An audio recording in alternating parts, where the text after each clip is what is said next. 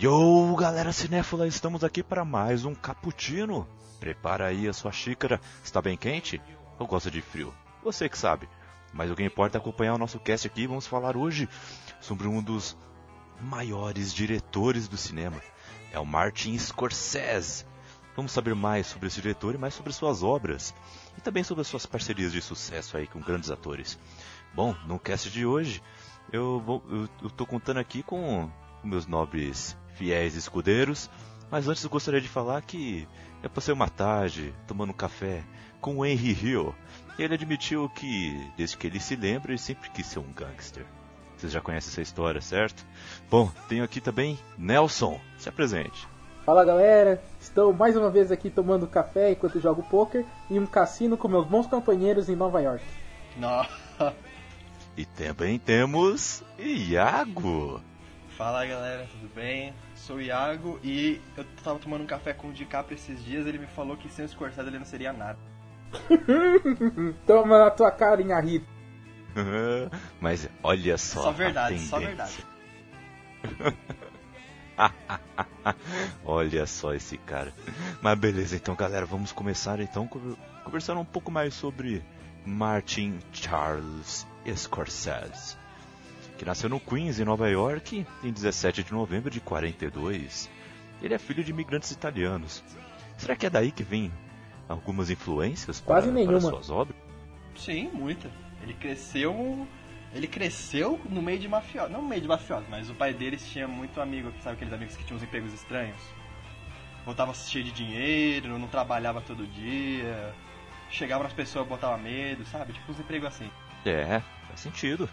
E, e, e, temos aqui também ó, algo mais sobre a sua história, como por exemplo, ele tinha crise de asma na, na infância. E os pais não, não deixavam ele sair muito, nem brincar na rua, sabe como é, né? Mas aí ele acabou sendo educado em, em casa pelos filmes. Acho que muitas pessoas hoje em dia são assim também. Acabam, às vezes, não gostando muito de sair, ficam ali só na, na TV ou hoje em dia na, na internet, que é fácil demais, né? Não é como era no, nos anos 90 e antes disso, ainda mais. Então acabam sendo educados pelos filmes, né? Mas o, os pais o ensinaram também bastante sobre o, sobre o inglês, principalmente, né? Mas o Scorsese viu bastante dos filmes da era de ouro de Hollywood. Né? Quais que vocês acham que, que poderiam ter sido uh, os princípios que ele observou na era de ouro do cinema. Lembrando, assim, eu sei que ninguém aqui vivenciou, mas pelo que vocês já viram por aí, o que, que, vocês acham que ele conseguiu absorver dessa época? Como assim, então, os princípios da, que ele absorveu? As referências dele, no caso? É, as referências. Porque ele sempre é. fala que é do neorrealismo e do. E ele vive bastante Glauber Rocha também, né? Ele é um e... fã confesso do Glauber Rocha. E também da, no, no Velho Vague francês, ele gostava muito do Godard e do Truffaut. Sim, tanto é que hoje em dia ele é considerado como o cineasta mais cinéfilo da, de todos. Porque, tipo, tudo bem, o cara que faz filme, ele obviamente tem que gostar de ver filmes. Só que ele, além de ser um cineasta famoso, ele faz, produz bastante filmes de pessoas que estão começando também.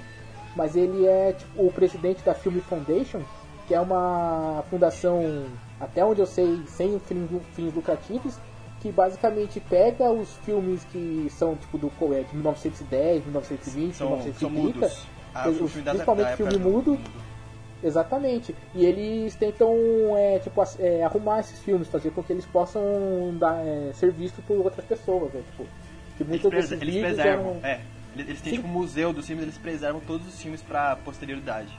Sim, porque antigamente os filmes eles, eles eram gravados em os filmes em si eram gravados em rolos de filme de acetato de celulose, que é um material extremamente inflamável. Daí por isso que muitos filmes antigos se perdem uh, em incêndios.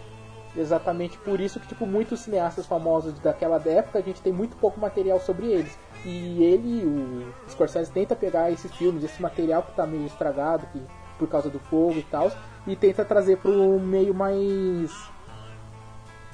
o meio que a gente consiga assistir hoje em dia para recuperar esses grandes trabalhos, essas grandes obras que, se não fosse pela fundação dele, se perderiam no tempo. Sim, e pelos pais deles, nunca. Ele começou imigrantes, eles nunca se portaram a entender inglês, porque ela sempre teve uma colônia italiana muito grande. Então, como os pais dele nunca ensinaram ele a ler inglês muito bem, ele vivia dentro de casa, esse animal viu muito filme. Mas viu filme pra caralho. Vocês acham que o Tarantino tem referência ou viu muito filme? É que vocês nunca souberam da história do Scorsese. Ele via, tipo assim, um atrás do outro, ficava o dia inteiro na TV. Ele ia, tipo assim, escola, igreja e TV. Escola, igreja e TV. Aí que ele quis ser padre. Lógico, ele ia, primeiro, o primeiro desejo dele foi ser padre. Só que daí, com o tempo, ele viu que não era aquilo que ele queria, foi muito bem, até que ele foi para a Universidade de Cinema em Nova York. E eu estou gaguejando muito hoje e eu não sei o porquê. Desculpa aí, pessoal. Aqui esse diretor é muito foda. Faz isso com as pessoas. Eu tô tentando imitar um sotaque meio italiano, sabe? Que ele fala como se fosse com uma, uma massa na boca, tocando de delícia. Aí eu estou falando meio estranho hoje. Você tem, só tem que fazer a mão com a coxinha, daí é igual. Buongiorno. Isso, só fazer, a, só fazer a mão com coxinha que você já em italiano. Que beleza, tá igualzinho. e aí na Universidade de Nova York. Tá igualzinho. Que ele, que ele conheceu o Harvey Keitel, que fez vários filmes com ele, foi um dos grandes amigos que ele teve. E foi nessa geração aí nos anos 60, finalzinho dos anos 60, 70, que ele né, conheceu a galera e virou muito amigo do Coppola, do, do Brian De Palma, do Lucas, do Spielberg. Desses diretores bem fracos aí que surgiram, quase não, quase não são famosos. É, toda aquela galera que era adolescente quando saiu 2001 do, do Kubrick, assistiu aquela coisa, ficaram malucos, usaram LSD e disseram é isso que eu quero fazer na minha vida, quero fazer filme. É. É porque tem uma diferença muito grande no cinema que eles fazem e que era feito. Porque na era de ouro de Hollywood era uma coisa, tipo assim, muito novela, uma coisa muito romance, muito alegre. Tirando algumas raras exceções, você tinha o Hitchcock, você tinha o cinema europeu do Bergman, do francês, o Truffaut, o Godard, você tinha o cinema italiano do Fellini, do Pasolini, o cinema japonês do, do Kurosawa, que era tipo totalmente diferentes do, do que o pessoal de Hollywood fazia. E foi nesses diretores diferentes de Hollywood que tinha que o pessoal dessa época se inspirou, principalmente o Scorsese. Por isso que os filmes dele são tão diferentes e fazem tanto sucesso. É, e ao mesmo tempo que são considerados os filmes mais hollywoodianos de todos os diretores, né? A gente vai dar uma pincelada sobre isso no cast gigantesco de Star Wars, né? Deu, falando da, da nova Hollywood, foi a época que esse pessoal surgiu aí tudo. Foi a época que Hollywood produziu pra mim, na, na minha opinião, os melhores filmes até hoje. Link aí no post. Link aí no post.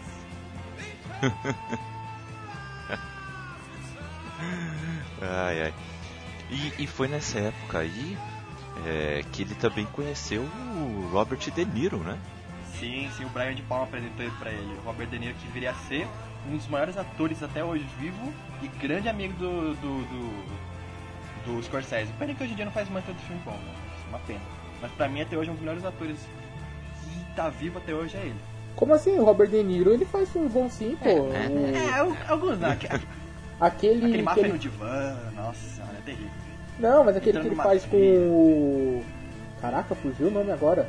Com o David O. Não, é. antes da Trapaça. É o mesmo diretor, mas é o... Ah, o... O Lado Bom da Vida. vida. Ah, ele tá excelente naquele filme. Inclusive foi o o primeiro filme, depois de vários anos, a tipo, ter quatro indicados aos Oscars de melhor ator em quatro categorias diferentes, né? Sim, é até porque o David O. É grande fã do Scorsese e do De Niro. Então, os personagens que ele faz no filme dele são uma, uma boa homenagem pro que, pro que ele já fez com o Scorsese. Mas a é muito bom, cara. A diferença é que o Scorsese é muito bom e o do o Russell é mais ou menos. Bacana. É, é, é que ele copia muita coisa que o pessoal já fez, mas ele é um bom diretor. E, então, acho que a gente pode começar a falar agora do, dos filmes dele, né? De, de ordem, uma ordem cronológica. O que vocês acham? É, a gente não vai falar de todos, todos que é muito, mas vamos falar dos mais importantes.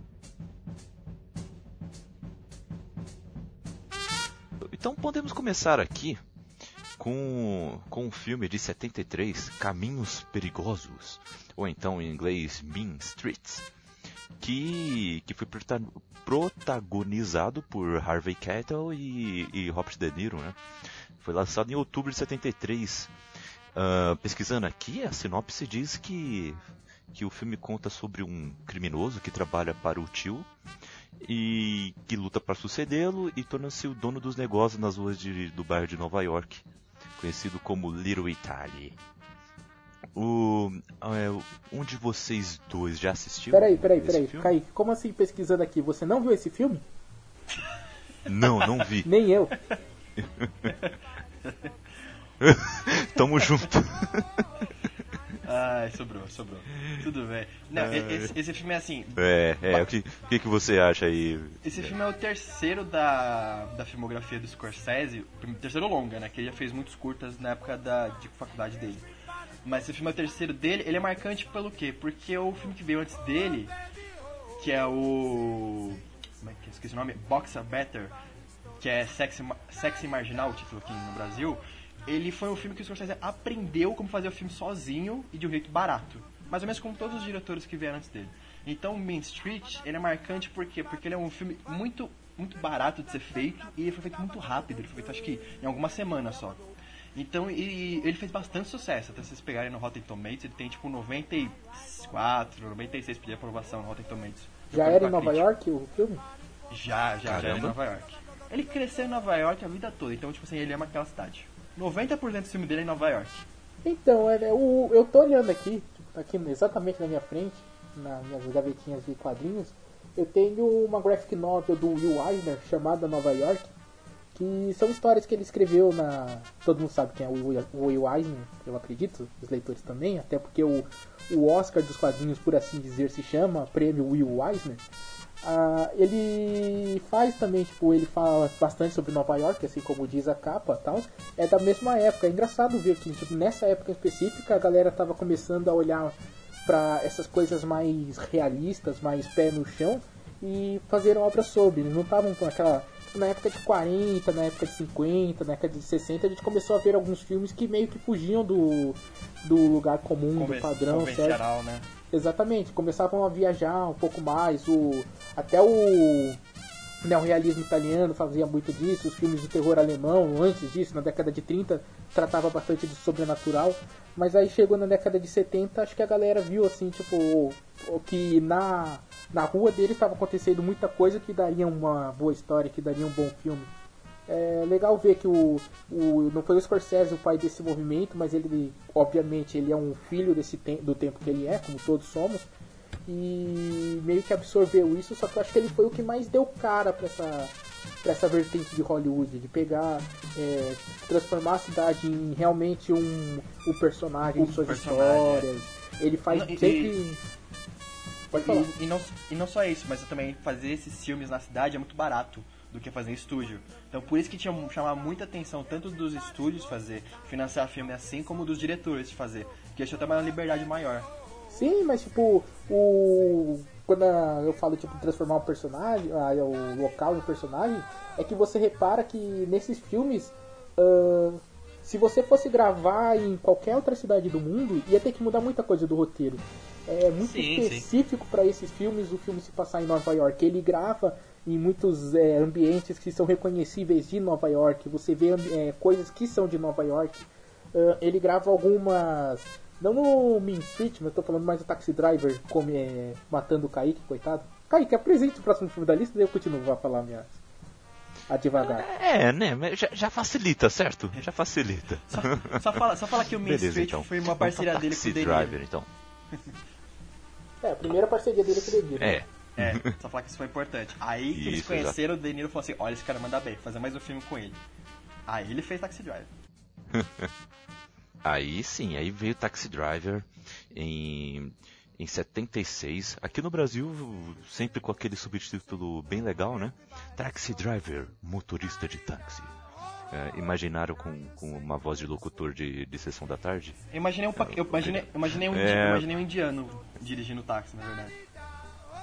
Então, mas Putz. exatamente, isso é uma coisa, uma característica Bollywood agora. muito, tipo, Nova York, você pensar em, o a figura do taxista, ela, talvez só aqui no Brasil seja comparada no Rio de Janeiro, que também tem a, ele tem uma figura forte do taxista que é meio malandro, que engana os turistas e tal. O taxista em Nova York, ele é um cara muito específico, porque ele é o cara que você vai entrar no carro, você vai conversar com com ele, ele vai dar conselhos, ele vai tentar te ajudar nos seus problemas, mesmo sem te conhecer, correndo mais, passando sinal vermelho e tal. É uma vida meio louca, você tem aqueles táxis amarelos, o, a fotografia do filme ela é toda meio amarelada, né? Sépia que chama, o Iago? Bem, é, é, é, é, sépia e as cores são muito pouco saturadas. Você quase não tem cor no filme. Exatamente, é muito específico, assim, de você olhar naquela cidade. Você... Uma dúvida para vocês que, que manjam um pouquinho mais. Uh, o, a pessoa responsável por cinematografia é quem é responsável pela fotografia também? Sim, o, o único local é. que a gente chama de fotografia é no Brasil. E todos os é. lugares do mundo ele é o cinematografista. Isso. Que ele vai mexer na luz, ele vai mexer na paleta de cores, ele vai mexer no tipo da câmera, na saquei, lente, saquei. tudo isso.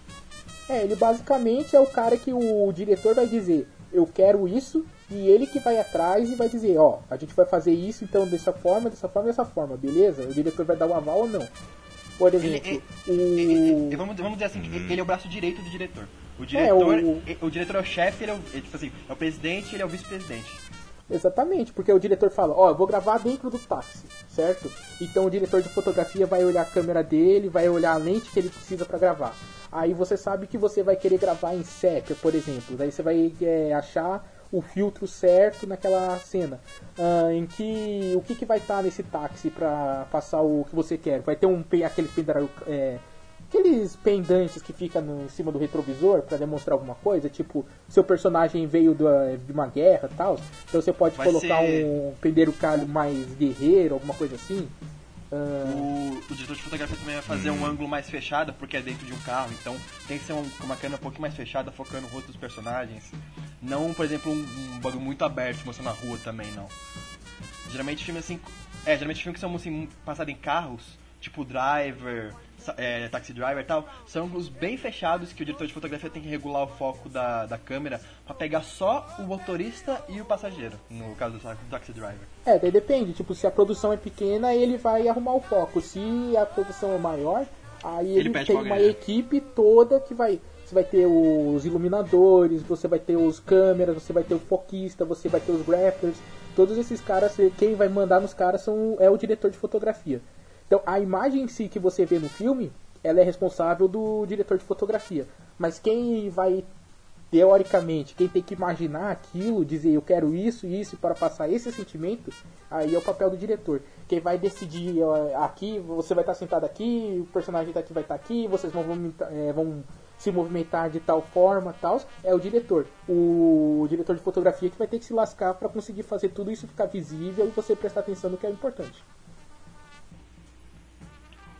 Mas geralmente o diretor é bom que ele saiba um pouco de tudo que ele está trabalhando. Então ele sabe um pouco de fotografia, ele sabe um pouco de atuação. Saquei. E o, o responsável pela cinematografia nesse filme foi o Michael Chapman. Né? Eu vi aqui o nome dele. E mais, esse filme ele foi nomeado a quatro categorias no Oscar, incluindo o melhor filme, é, ganhou a Palma de Ouro no Festival de Cannes de 76 e é considerado até hoje né, cultural, histórico e esteticamente significante, principalmente pela Biblioteca do Congresso dos Estados Unidos. Olha só, foi selecionado para ser preservado no National Film Registry em 1994. Então, olha só a importância que tem esse filme né, para, o, para o universo do cinema. Né? E, e assim, a gente falou, falou do, do filme, da sua importância, mas a gente não falou muito sobre a história dele. O, alguém aí se candidata aí para dar, um, dar uma sinopse desse ah, a sinopse do Taxi Driver é basicamente assim. O De Niro é o Travis Bickle, que ele é um ex-fuzileiro que ele é um ex-fuzileiro que lutou no Vietnã, até porque tá em 76, todo mundo é ex-fuzileiro do Vietnã lá. Aí ele tá com aquela loucura da guerra tal, essas coisas, ele quer arrumar um emprego de bobo para passar a vida, ele arruma como taxista. Só que nisso, vai seguir no filme, ele vê todo o lado podre de Nova York sendo taxista. Ele vê, tipo, cafetão batendo em prostituta, ele vê cara esperando a mulher para depois matar, ele vê prostituta de 12 anos, ele, tipo assim, ele vê o lado mais podre de Nova York e isso vai mexendo com a cabeça dele. Então isso é o. Esse Taxi Driver ele é muito famoso porque ele é um estudo de personagem, mas assim, muito minucioso, muito bem feito pelo Scorsese. À medida que o De Niro vai avançando no filme, você vê quando ele tem um quebra, ele vai se transformando e vai nascendo a psicopatia nele.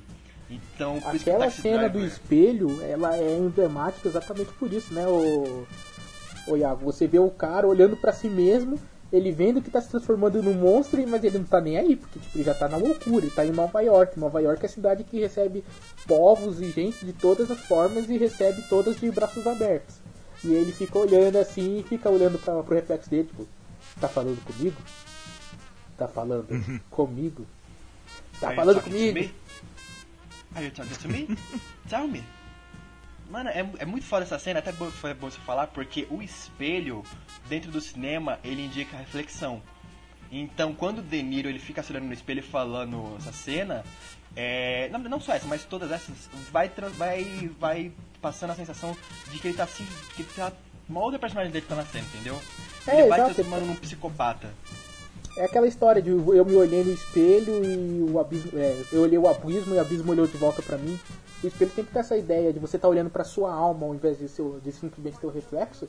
Então, tipo, por isso que muita, muita cena, assim, o cara tá mal, assim, ou tá querendo, tá decidido a fazer alguma coisa, ele se olha no espelho, ele faz aquela cena com a cabeça, tipo, é, eu vou mudar tal. É exatamente por causa disso, são símbolos, e você vê tantos esses símbolos que eles começam a.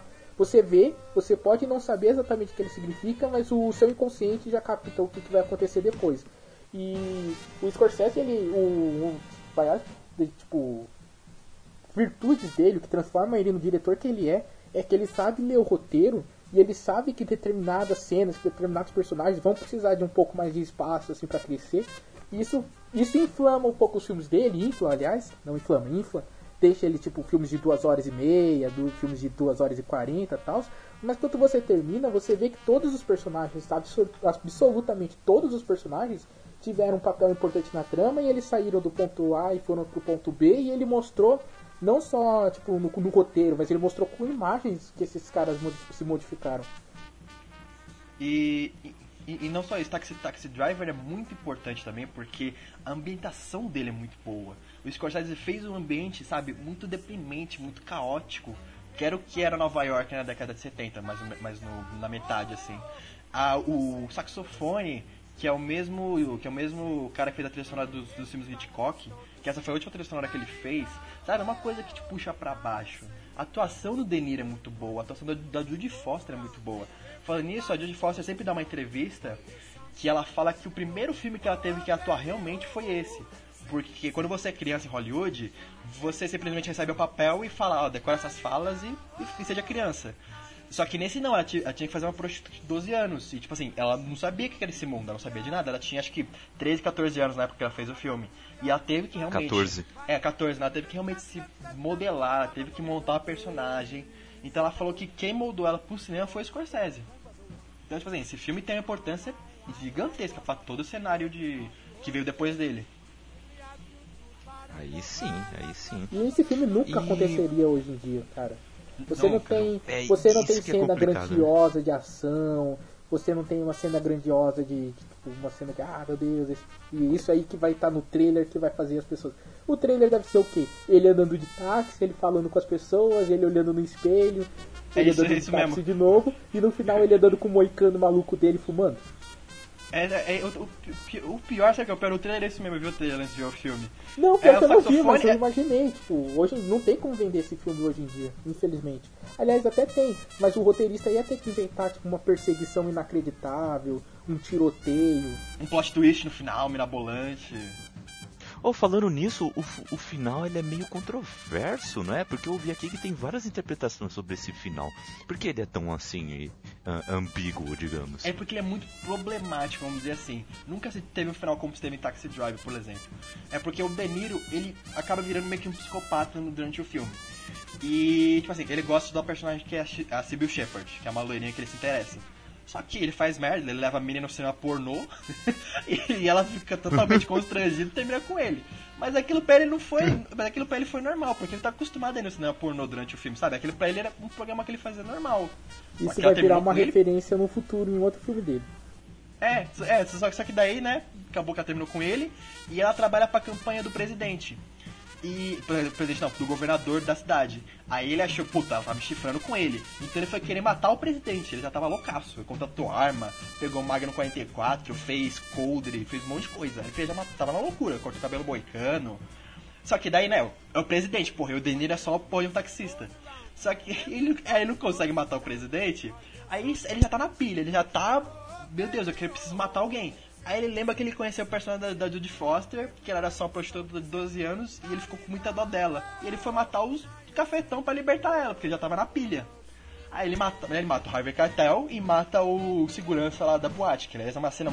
Da boate não, do puteiro. Que aliás é uma, uma cena muito crua, cara. Tipo, não tem heroísmo, não tem nada. O cara dá dois tiros, um perde a mão, sai sangue pra quanto é lado. Tipo assim, é uma cena horrível de se ver.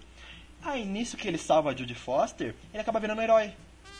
E ele sai em todos os jornais, o pessoal agradece ele, e a família dele agradece ele pra caramba. E ele termina o filme como herói. Só que aí você vê a ambiguidade. Ele na verdade é um psicopata que só queria matar alguém. E por causa disso ele acaba virando um herói do filme. Por causa e... do acaso, vamos dizer assim. E tem outra coisa, que tem muita gente que acha que tipo, ele tava tão doido no final que aquilo tudo ali tipo, ele matando aquelas pessoas, ele, tipo, saindo por cima, era meio que, tipo, uma loucura da cabeça dele. Até que tem aquela cena fodástica no final da atuação sensacional do De Niro, que ele põe a mão na cabeça, na cabeça que ele tá todo ensanguentado, que ele fica dando os tiros.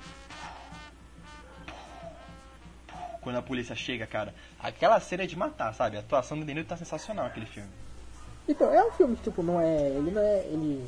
Bora, ele não é pra todo mundo, sabe? Você é, ele não é pra todo mundo e não conclui realmente a história do cara. Se você assistir, sabe? Porque, tipo, muita gente espera, ah, ele tava fazendo loucura, então ele deveria ser punido por suas loucuras.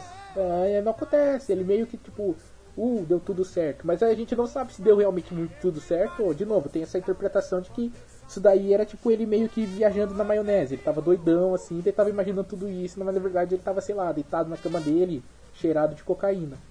Ah, é, é por isso, tipo, e ele não tem um final, final, assim, que você olha, não, esse aqui é o ponto final do filme. Parece que vai ter, tipo, mais 15 minutos de filme e o filme acaba.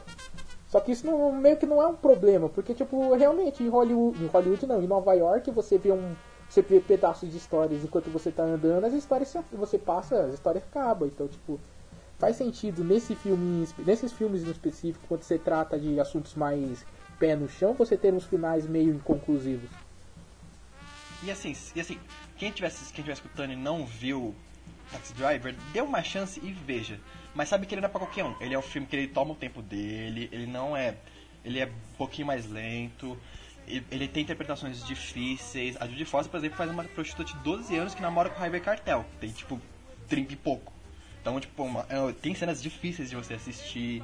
Você não vai entender tudo desde o começo. Você tem que assistir de novo pra entender melhor o, o que o De Niro passa. Sabe? É, você é não um vai... filme você não vai fazer é, que nem eu de falar, tipo, tá começando a namorar alguém e falar, vamos assistir um grande filme. Aí você coloca Taxi Driver lá pra tocar. Não, essa coisa que eu sou um retardado e não faço Não foi com Taxi Driver, mas foi quase isso. Foi com 2001, só foi falta. Com, foi com Beleza Americana. Eita. e, segui, e seguindo aqui então, uh, tivemos em 77 New York, New York. É, e, e, ele é um musical, certo? Como o nome e... deixa bem claro. É, exatamente. Né? Eu até dei uma entonação aqui, New vocês entenderam.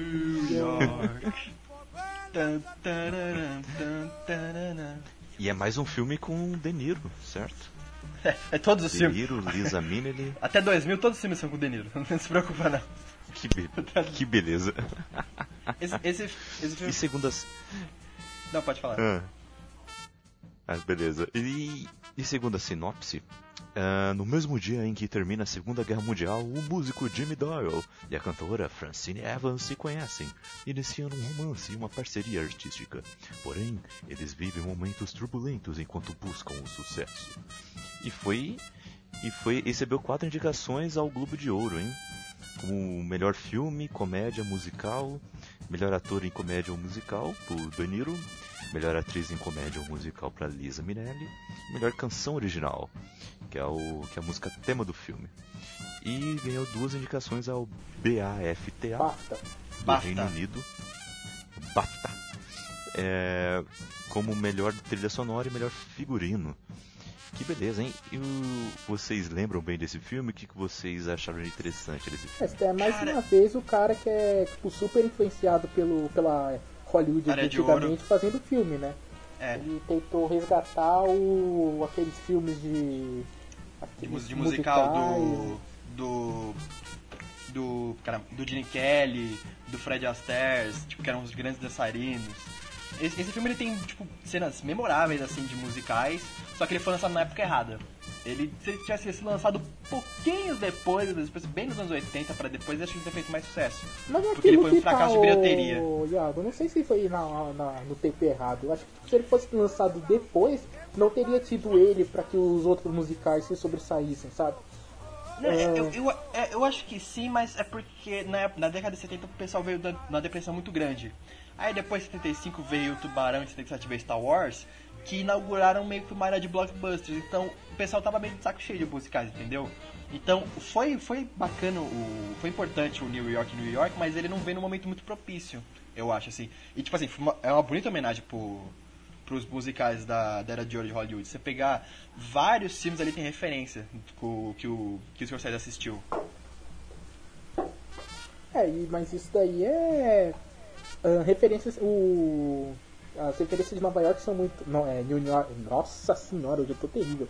De New New, York, York, New York, elas são bem claras porque realmente o que o filme gostaria de ser é uma referência aos musicais de antigamente. Mas eu realmente acho que se fosse lançado depois, ah, não teria sido um sucesso igual, porque até porque os filmes do Scorsese em si não fazem muito dinheiro, né? Acho que a maior bilheteria dele foi com o Lobo de Wall Street, fez o quê? 300, 350? É, não, eu não tô falando que seja um sucesso de bilheteria, mas pelo menos teria feito um dinheirinho ali, porque esse filme ele foi tão fracasso que o Scorsese ficou em depressão depois dele. Sabe, ele achou que o pessoal não gostou dele, ele achou que ele na verdade é um mau diretor, tava com um com- complexo de autoestima.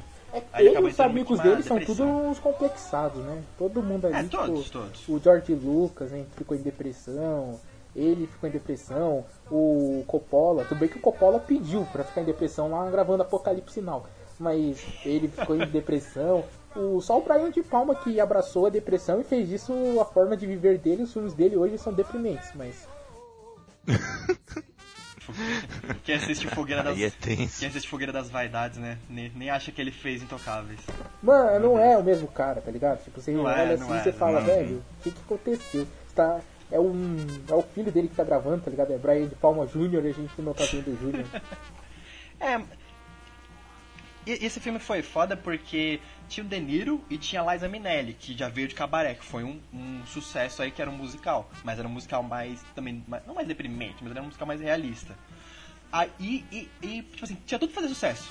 O Scorsese apostava nesse filme, apostava porque era um gênero que ele gostava, ele gosta de musical. Só que, acabou que não foi.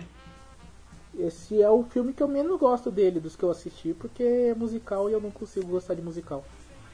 É, eu não gosto tanto assim. Eu gosto. Preconceito. É. Não, não é preconceito, eu simplesmente não sou um fã do, do gênero e por isso dos meus filmes é, deles não é o meu favorito. Eu tô falando de favoritismo, não que eu acho que seja o pior. Ah, então quer dizer que você não gosta do altamente muito bem recebido pela crítica High School Musical. É isso que você tá falando. Cara, eu vou te falar que eu assisti o 3, eu não achei do musical mais deprimente que eu já vi na minha vida. Não, tem, tem, tem- piores. É. High School Musical passa de boa ainda, tem piores. Mano, eu, Chi- Ai, Chicago, eu tenho dessa. um ódio tão grande de Chicago. Tirando a, a música, as músicas em específico. Tipo, você pegar as músicas separadas e escutar, beleza. Agora o, é o Rob Marshall que dirige, ou Neil Marshall. Neil Marshall que dirige, o Rob Marshall que dirigiu o Game of Thrones. Ou é o contrário. Mano, ele faz um musical pior que o outro, cara. Ele fez Nine. Nine é horrível. Engraçado que o Nelson fala de que ele odeia música, mas assistiu vários, né, cara? Eu, é, por quê? Por quê? Porque eu, e pra eu falar de cinema eu tenho que assistir, né? É tipo Crepúsculo. Você, pra você falar mal de Crepúsculo, se você, sem você ter assistido o filme, você é um babaca. Agora você assistiu, você viu aquela atrocidade, aí você pode falar, não, o filme é terrível. Aí agora o Júlio tá em casa, tipo, se retorcendo, porque ele é fã de Crepúsculo. Ah, meu Deus, fala mal de Crepúsculo. Isso é ruim, cara. Por que você falou de mas- Crepúsculo quando a gente tá falando de Scorsese? Vamos voltar. Mas pelo lado do, Ai, caramba. mas pelo lado do bom, ele se recuperou no próximo filme dele, pelo menos. E o próximo filme dele é Touro Indomável, em inglês Ranger Bull. E esse filme, lançado em 80, é um drama, né? E que realmente promoveu um verdadeiro marco no cinema dos anos 80, hein? O filme conta a vida desregrada de Jake LaMotta. Jake LaMotta, mais uma vez, é o Robert De Niro, um filho de imigrantes italianos, como sempre, e que se torna pugilista na categoria peso médio, olha aí. E era conhecido como o Touro do Bronx. Esse filme, galera, venceu o Oscar como melhor ator para o De Niro e melhor edição para Thelma Schoonmaker. Que é a, a indi- editora de- dos filmes dele desde sempre, né? Desde, é, Foi- desde sempre. Foi Scorsese que falou certa vez que tipo, o, você tem que confiar mais no seu editor do que na sua esposa. Tanto é que ele se Eita. casou com cinco mulheres diferentes. Mas é porque, tipo, o editor, ele tem que estar num nível com o diretor tão, tipo, os dois pensando a mesma coisa. Porque senão ele estraga o filme, cara. Tem edição que estraga o filme. Veja. É verdade. se- A gente É, tem muitos veja, filmes né? hoje em dia. Aquele que- filme lá, né? E a edição desse filme é lindíssima, cara. Dá vontade de você chorar. É. Tem uma cena, tem uma cena de boxe. Ele põe tipo uma música vibrante, mais uma cena slow motion. Assim que funciona o slow motion, caralho. Aprende Zack Snyder e, e Michael Bay. Nossa, é tipo assim, é uma cena simples, mas que significa tanto slow motion, sabe?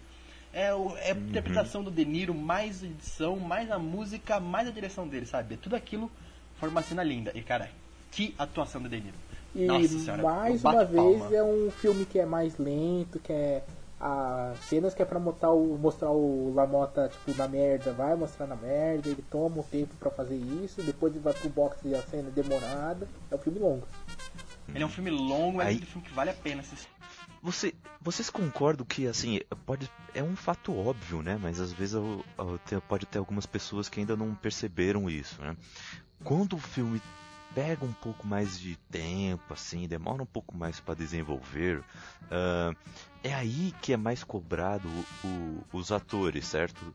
Tanto dos atores como também os, dire- o- os diretores também, né? De filmes mais assim porque eles têm que desenvolver é, uma coisa que se fosse um filme um pouco mais frenético, com um ritmo um pouco mais acelerado, é, podiam passar batido algumas coisas, alguns detalhes em que, que são melhores aprimorados e portanto trazem um pouco mais de trabalho, um pouco mais de esforço para eles, né?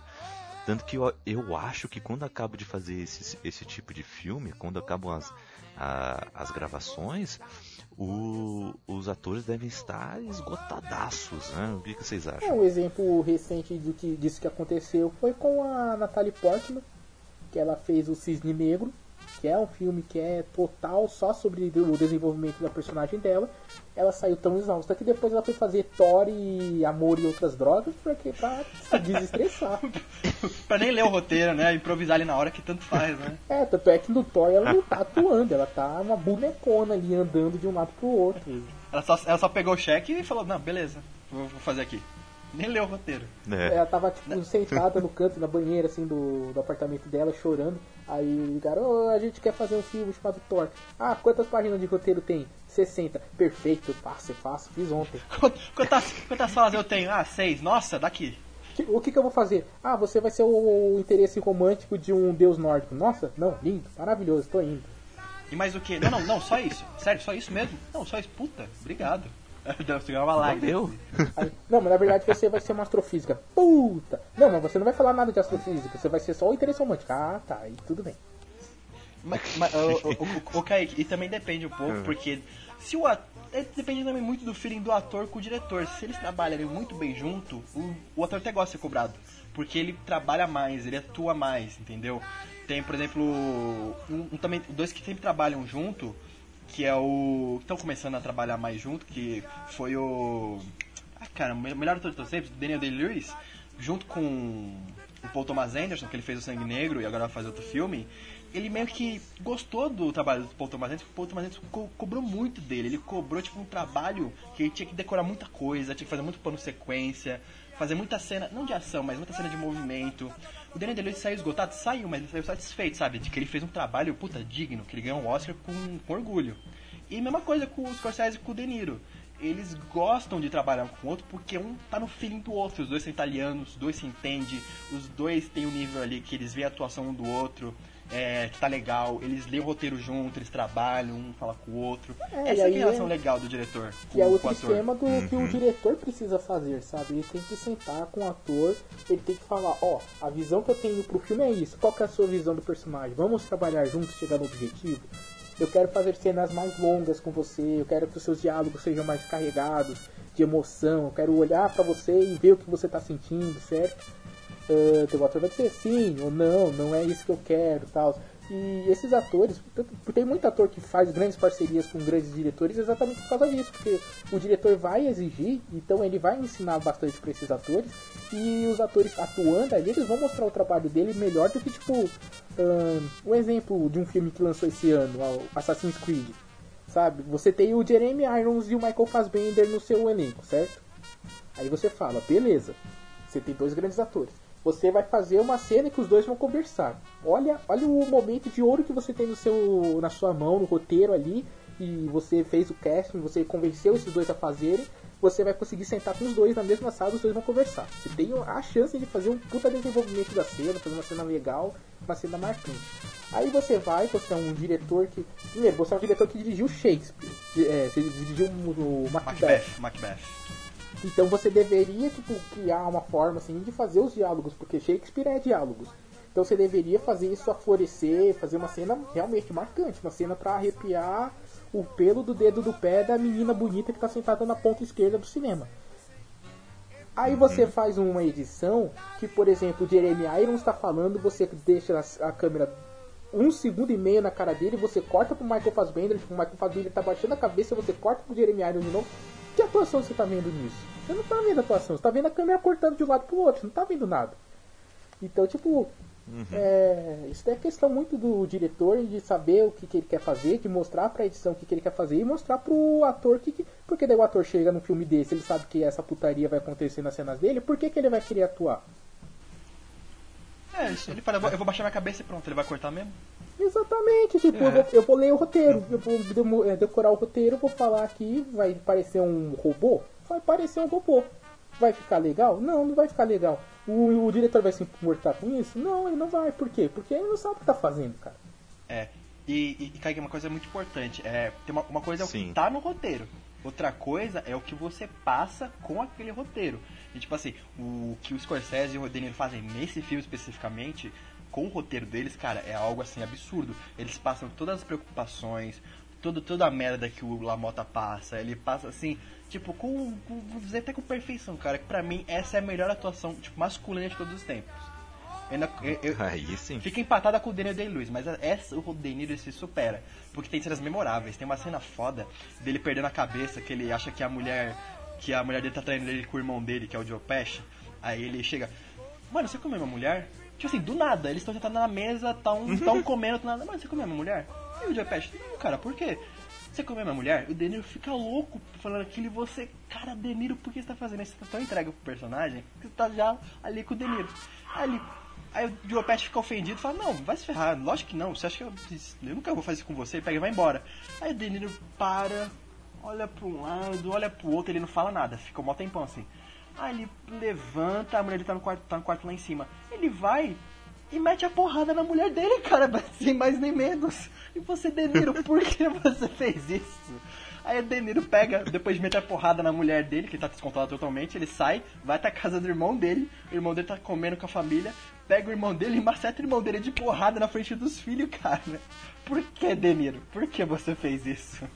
é uma, cara, é uma, cena, é uma cena memorável essa. Oiado, é, deixando um pouquinho do meu veneno contra aquele diretor que você sabe que eu não gosto tanto assim. Daí você vê a, dire... a diferença de que é um, um gênio e do bom diretor. Você tem o Scorsese, que é um gênio, que ele pega o roteiro, ele lê, entende o que o roteiro quer passar, aí ele vai falar com o ator e ele e o ator vão chegar no consenso, ele vai gravar aquilo ali, vai fazer, explorar o roteiro, fazer o roteiro crescer em forma, em escopo e vai gravar aquilo certo? E você tem o bom diretor, que é simplesmente o cara que vai pegar o filme dele, vai pegar o roteiro dele vai falar, hum, é esse que tá falando? Aí ele vai criar ali visualmente um, um filme bonito, assim, mas os atores eles vão simplesmente ler o que tá no roteiro. Aí você fala, tipo, esse diretor. Uh, bom, vai ver a grande atuação dos filmes dele foi uma atuação de um cara que tava surtadaço e soltou a coleira e ficou louco no, na, nas gravações, certo? Agora, todas as outras atuações do filme dele, você vai falar, mano, essa atuação, essa atuação é, é inesquecível e você vê a mão do diretor ali. Tipo o Leonardo DiCaprio. Leonardo DiCaprio trabalhou com os dois diretores. Em que filmes ele, ele tá melhor? No, do, Scorsese, do Scorsese ou do outro diretor? Scorsese. Fala, fala qual é o outro diretor. Não, não vou fala, falar porque. É, eu não vou falar fala. que é o Nolan, porque ele é um bom diretor. Hum. Ele é um bom diretor. Não tem como dizer que ele não é um bom diretor. Ele só não é um é, gênio. Ainda. É, tipo assim, ele pode. O, Nolan, o Nolan, ele é muito bom tecnicamente, mas ele não tem aquela visão, sabe? Tipo, aquele ban que tem o Spielberg, que tem o Scorsese, que tem o Coppola, sabe? Ele não tem o Chan, mas ele é um diretor tecnicamente mas pode ser que esse ban ele vai ter, ele vai ter esse insight nos próximos filmes dele, porque é porque ele tá começando a carreira dele, é um diretor novo, ele começou aqui em 2000, que é o Amnésia. É, não, não, ele começou em 97, 99, que é o Following. Tá, mas o que ele começou de verdade foi a Amnésia. E o quê? É, ele, ele foi consagrado foi a Amnésia. Então, a partir disso ele ainda é um, um outro diretor que tá nessa mesma vibe, é o... Caraca, fugiu o nome agora, o cara que escreve, dirigiu Pi, Hacking para um Sonho, o é o Aronofsky. o Aronofsky. Ele tá no mesmo, tipo, o cara tem tudo para ser um gênio. Falta o, a obra-prima. Falta o, o, aquele filme assim que ele vai parar e vai tipo. Não, tudo bem, eu sei que eu estou pecando nisso, nisso, nisso, mas nessa vez eu vou fazer o filme para todo mundo tipo, olhar para mim e dizer, caraca, realmente. Hollywood hoje em dia tá muito cheio disso, né? De muito diretor bom, mas falta o gênio. Uhum. É, quem sabe no futuro aí possamos ver um, mais um gênio aí surgindo. Mas Tudo Indomável, para deixar claro, também foi o filme que marcou a parceria com o Joey Pesci, certo? E, e só falando, foi justamente o Scorsese não ganhou o Oscar por esse filme. Muito injusto. Pra, pra mim, ele foi boicotado por causa que teve um acidente com, com o Nixon, que quiseram matar ele por causa do Taxi Driver, e ficaram com medo de dar, dar o Oscar pro Scorsese. Mas, cara, o Scorsese merecia tanto esse Oscar, merecia tanto esse Oscar, foi uma puta sacanagem. O outro que Oscar, pena, o outro Oscar que, que ele merecia, eu vou xingar muito o outro diretor que também é ator. Cara, então, né, tipo, okay. eu acho que o beleza, o do esse em específico do Toro Indomável dói, mas você entende. Agora o que você vai falar depois você não entende, cara. Não, não entendo. Não entendo. Eu vou xingar muito. E o Kaique tirou da pauta, filha da mãe, mas eu vou falar do mesmo jeito. O Kaique tirou da pauta, não pode? Ah, eu, tirei nada. Mas eu vou, eu, vou, eu vou meter a boca aqui. Ah, mas eu tô com a pauta então, original aqui que o Iago me mandou, então. então beleza então. O, seguindo aqui a lista, temos o Rei da Comédia, King of Comedy, de 83, certo? Uh, ele foi dirigido pelo Scorsese mais uma vez e com o Robert De Niro. Ah, vá! Bom, nesse filme nesse filme. Jerry Langford, que é interpretado pelo, pelo Jerry Lewis, é um consagrado apresentador de TV, ok? Um dia, ao se encaminhar para o trabalho, ele é sequestrado pelo aspirante a comediante Rupert Pupkin, que é o De Niro, e sua amiga Marsha, que é a Sandra Bernhard. Para escapar da situação, o Jerry concede a Rupert espaço em seu programa de TV, de forma que ele possa apresentar o seu número, ok? Esse filme ele ganhou como melhor roteiro original o BAFTA de 83. E foi indicado a melhor direção, melhor ator, De Niro, melhor ator coadjuvante, o Jerry Lewis, e melhor edição, novamente, Thelma Schoonmaker. Mas só foi indicado, dessa vez não ganhou. O que, que vocês acharam desse filme, O Rei da Comédia? Então, esse daí é um dos poucos que eu, da lista que eu não assisti, então vou deixar o Iago brilhar. é só hora de brilhar, Iago. O Rei da Comédia, ele é um filme muito bom, mas é que ele é um, pro Scorsese, ele é um filme, vamos dizer, deprimente, é que ele é um filme na década de 80 foi muito difícil para ele porque ele não se achava muito bem nos filmes. Ele mandava muito bem nos filmes mais de rua, mais máfia, que foi o Main Street Taxi Driver, e nos filmes sobre italianos, como é o Torre Indomável. Mas assim, filme, esse filme tentou ser um pouquinho mais comercial, porque ele tava com medo de acontecer a mesma coisa que Nova York, Nova York. Então ele fez algumas coisas, vamos dizer assim, que eu não preferi muito, mas assim, a atuação do De Niro salva muito e o roteiro também é muito bom. E, e a direção dele é, é, magistral, principalmente o final desse filme. Mas ele, é um, mas ele é um filme que ele não tá no mesmo nível dos outros filmes dele, entendeu? E, e, e esse filme basicamente ele, esse filme ele, ele trabalha um pouco também a não a psicopatia, ele trabalha ele é uma crítica social à mídia, porque quando o personagem do Denil sequestra o o personagem do, do Jerry Lewis, ele se apresenta no lugar do Jerry Lewis. Mas, tipo assim, descobre que ele sequestrou o Jerry Lewis e, em vez de prender o cara, deixa ele fazer o show dele, porque esse ato dele fez tanto sucesso que ele acabou virando uma sensação na TV. E ele acabou ganhando o que ele sempre quis, o próprio programa dele. Aí ele conseguiu passar bem uma crítica social do que, que a mídia quer que você veja, do que, que a mídia faz por audiência, entendeu? Mas por Scorsese é um filme bem apagado, sabe? É um filme que não é muito bem lembrado, apesar de ser muito bom.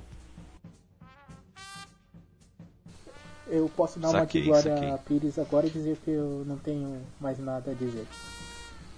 Confia, confia. Meu diretor favorito. Vi tudo.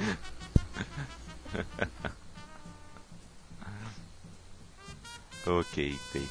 E Ah, então, vale lembrar aos senhores também, ouvintes temos mais um filme, que é- Depois de Horas, After Hours, de 85, certo?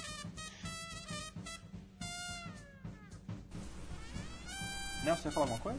Eu tava falando, eu, desculpa, mas ah, vale lembrar que Pode- nós pode aqui, falar. A galera do, desse podcast em específico, nós somos todas pessoas com menos de 25 anos, então a gente não teve tempo hábil na vida pra assistir todos os filmes de todos os diretores do mundo. Tirando eu. Então, Eu tirando o viciado lado. no Scorsese, eu, eu vi todos.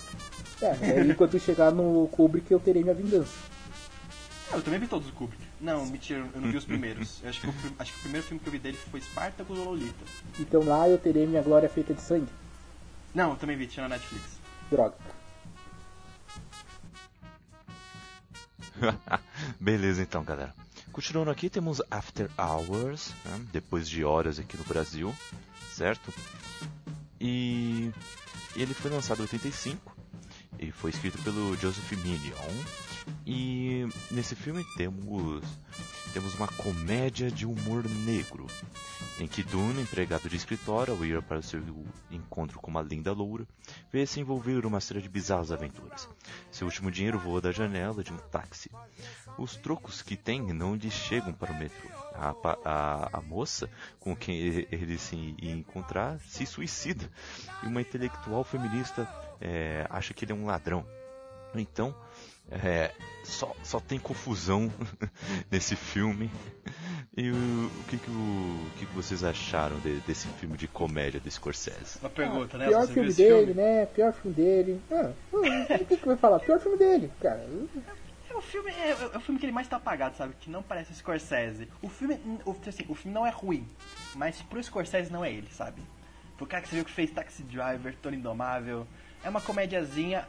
Pior que o filme é engraçado, eu cheguei a rir bastantes partes. Ele tem, uma, ele tem um humor bem satírico, umas tiradas muito boas, mas ele não é um filme do Scorsese. Eu, pra mim, É, é um uma- filme que qualquer outro diretor faria. E faria do mesmo jeito que ele, sabe? Hum, É, Ok. Esse, esse, esse, esse filme é importante porque ele marcou uma fase muito apagada do diretor, sabe? Ele não sabia muito bem o que ele queria fazer. Ele tava, assim, numa fase que ele tava pegando qualquer trabalho pra ver se ele se encontrava.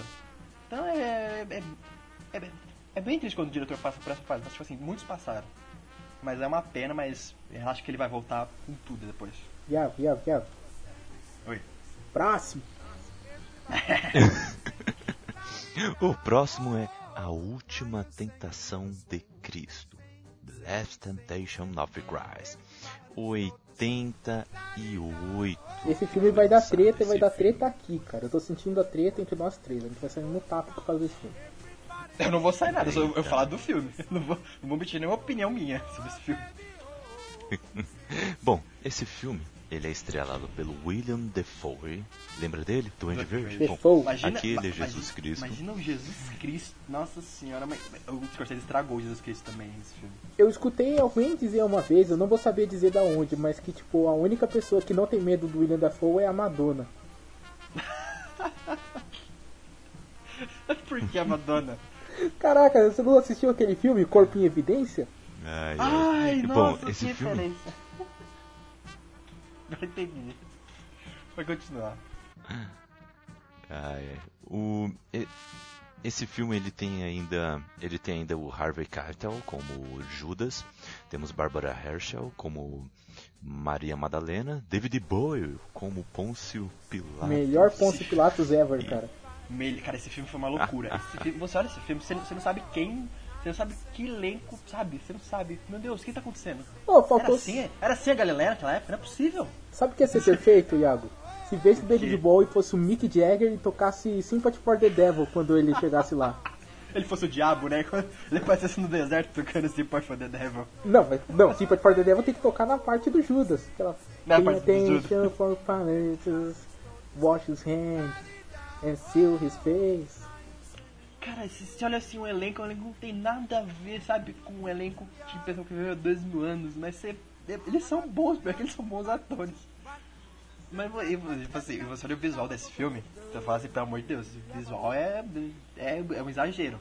O filme ele é muito bom, eu, eu, é, uma, é uma, tipo assim, uma visão do Scorsese. O Scorsese ele, ele é muito católico, ele foi criado na igreja praticamente, e ele sempre quis fazer um filme sobre religião falando a visão dele.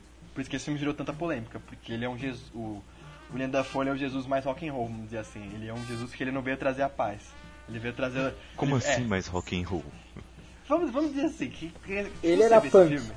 Ele era muito punk. O tipo assim, ele falava é pop. Ele, ele, ele, falava assim na cara de todo mundo, que ele não veio salvar ninguém, ele só veio avisar que tá todo mundo fazendo merda, ele só veio avisar que vai todo mundo pro inferno. Tipo assim, é uma visão bem pesada do, do que o pessoal geralmente tem, assim. E não só isso, né? O Judas dele, ele não tava, tipo, não era um cara evil, tá ligado? É, não era. Vamos dizer que o melhor apóstolo dele era o Judas, vamos dizer assim, que é a visão que ele tinha.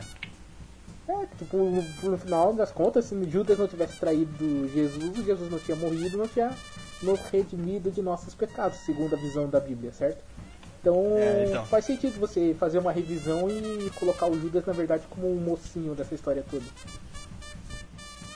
Então, assim, se você for muito religioso, veja esse filme pode ter uma visão diferente. Mas se você não, não quiser, não, se você for não, muito, também não precisa ver. Se você for muito religioso, não assista esse filme. Você vai é, se não ofender. assista esse filme.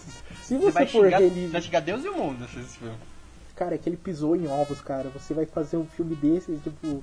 Se o Aronofsky fez Noé e a galera já queria o, a cabeça dele, eu imagino na época como foi tipo, os caras fazendo esse filme. Mano, o William Defoe, cara, você olha pra ele, você vê que ele não é um cara good. Não, é um você não vê, cara. né? Ele, é, ele, é, ele, tem uma cara de ruim, cara. O Duende Verde dele no. Se tivesse só pintado a cara dele de verde no Duende Verde lá no Homem-Aranha e colocado uma touca roxa, você ia acreditar que ele é um duende maligno que veio te matar das profundezas do inferno. Ele tem uma cara feia, mano. Ele ia ficar pior que a máscara, tem. cara. Ele ia ficar ele... pior que a máscara. Ele ia, cara.